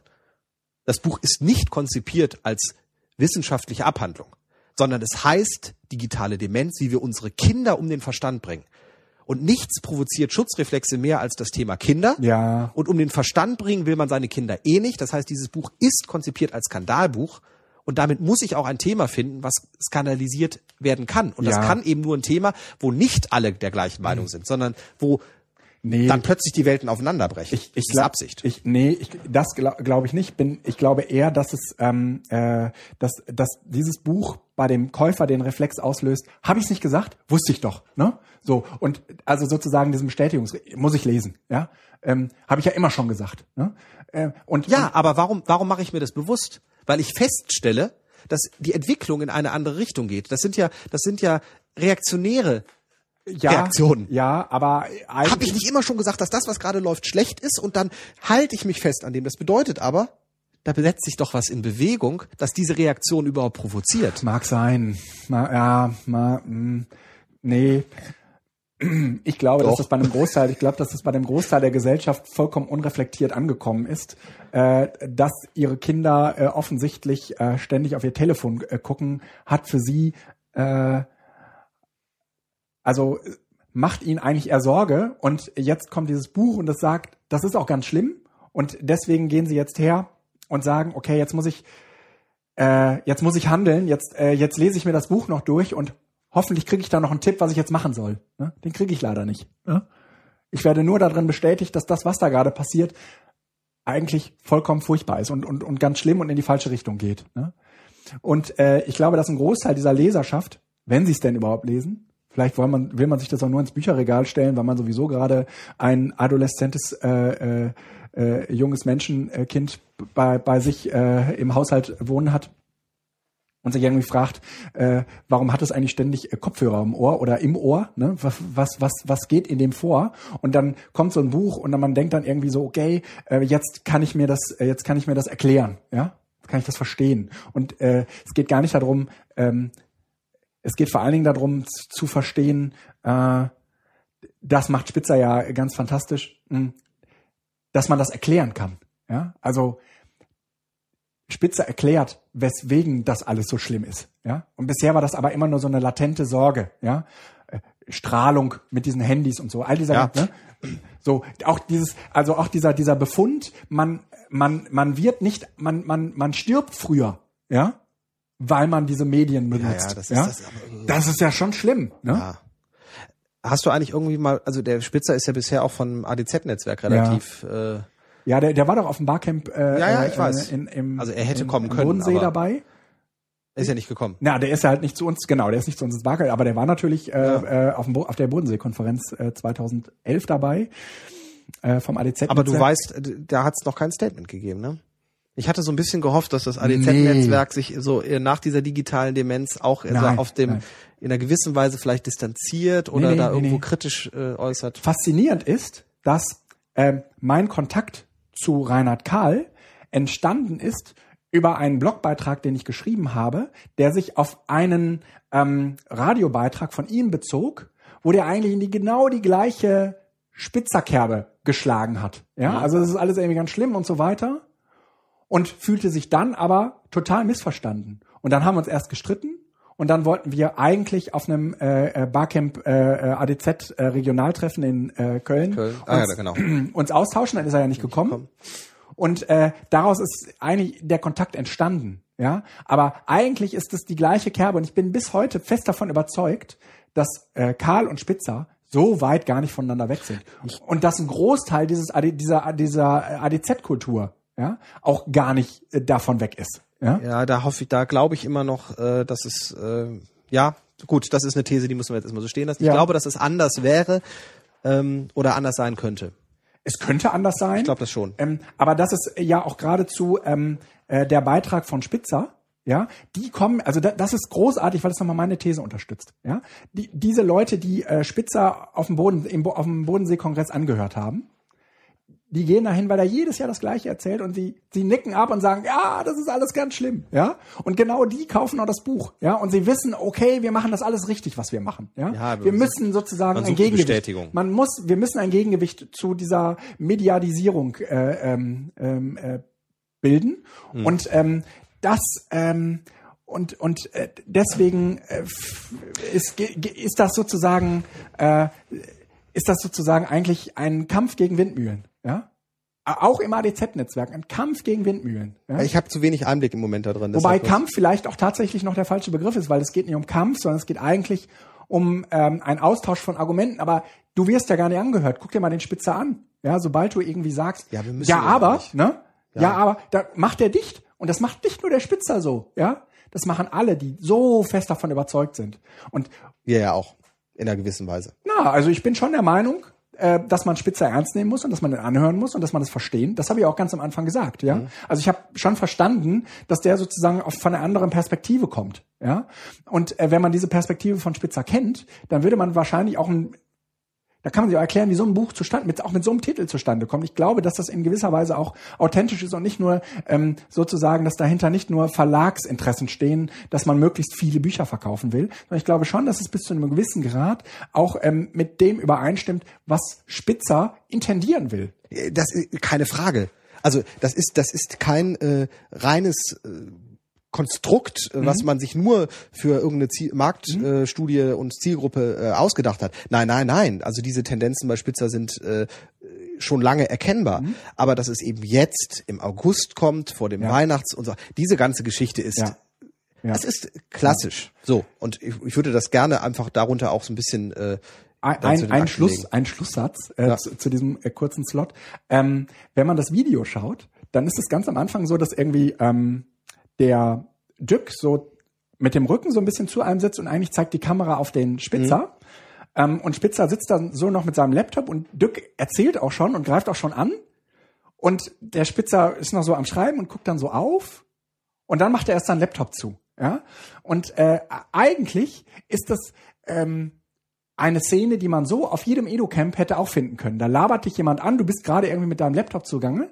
Und das ist genau diese Art und Weise, wie wir eigentlich auch Medien benutzen. Wie aber Spitzer eigentlich sagt, dass man Medien gar nicht benutzen sollte. Ja? Also sozusagen so eingebettet. Ja, die sind so da und ich bin noch irgendwie so dran, aber da ist schon jemand am Quatschen. Und eigentlich mh, macht er das mit so einem Gerät. Vielleicht hat er auch noch andere. Na, wahrscheinlich hat er das Smartphone, was sein Sohn weggeschmissen hat, aus dem Papierkorb genommen und benutzt es jetzt heimlich selbst. Aber ne? gut. Ähm, lieber Felix, jetzt haben wir doch Lieber eine, Guido. Viertel, ein, ein Dreiviertelstunde geredet und ich wollte eigentlich schon wieder längst zu Hause sein und jetzt müssen wir irgendwie gucken, dass wir dieses Podcast verdammt nochmal irgendwie vernünftig in Kapitelmarken eingeteilt kriegen und ich glaube, wir werden nicht nur rumkommen, es doch noch einmal zu hören, damit wir das alles irgendwie äh, machen können. Äh, du darfst, äh, äh, äh, wie immer als Lehrer, hat der Lehrer das Schlusswort. Yeah. Damit Yeah. habe ich jetzt voll gerechnet. Nein, ich äh, mir hat Spaß gemacht. Wir haben es das erste Mal jetzt probiert. Äh, ich merke, dass ähm, man äh, manchmal die Dinge ein bisschen anders äh, thematisiert. Das ist wie auch auf einer Konferenz oder so. Ähm, aber äh, mir macht das Spaß und äh, ich freue mich, wenn wir uns in ein paar Wochen äh, wiedersehen. Und vielleicht machen wir ja doch auch auf dem EduCamp einen kleinen Podcast für uns oder von unseren Eindrücken, die dann da entstanden Ja. sind. Also, Guido, mir hat Spaß gemacht. Wir Ja. machen es gerne wieder. Und ähm, ja, bis bald. Tschö.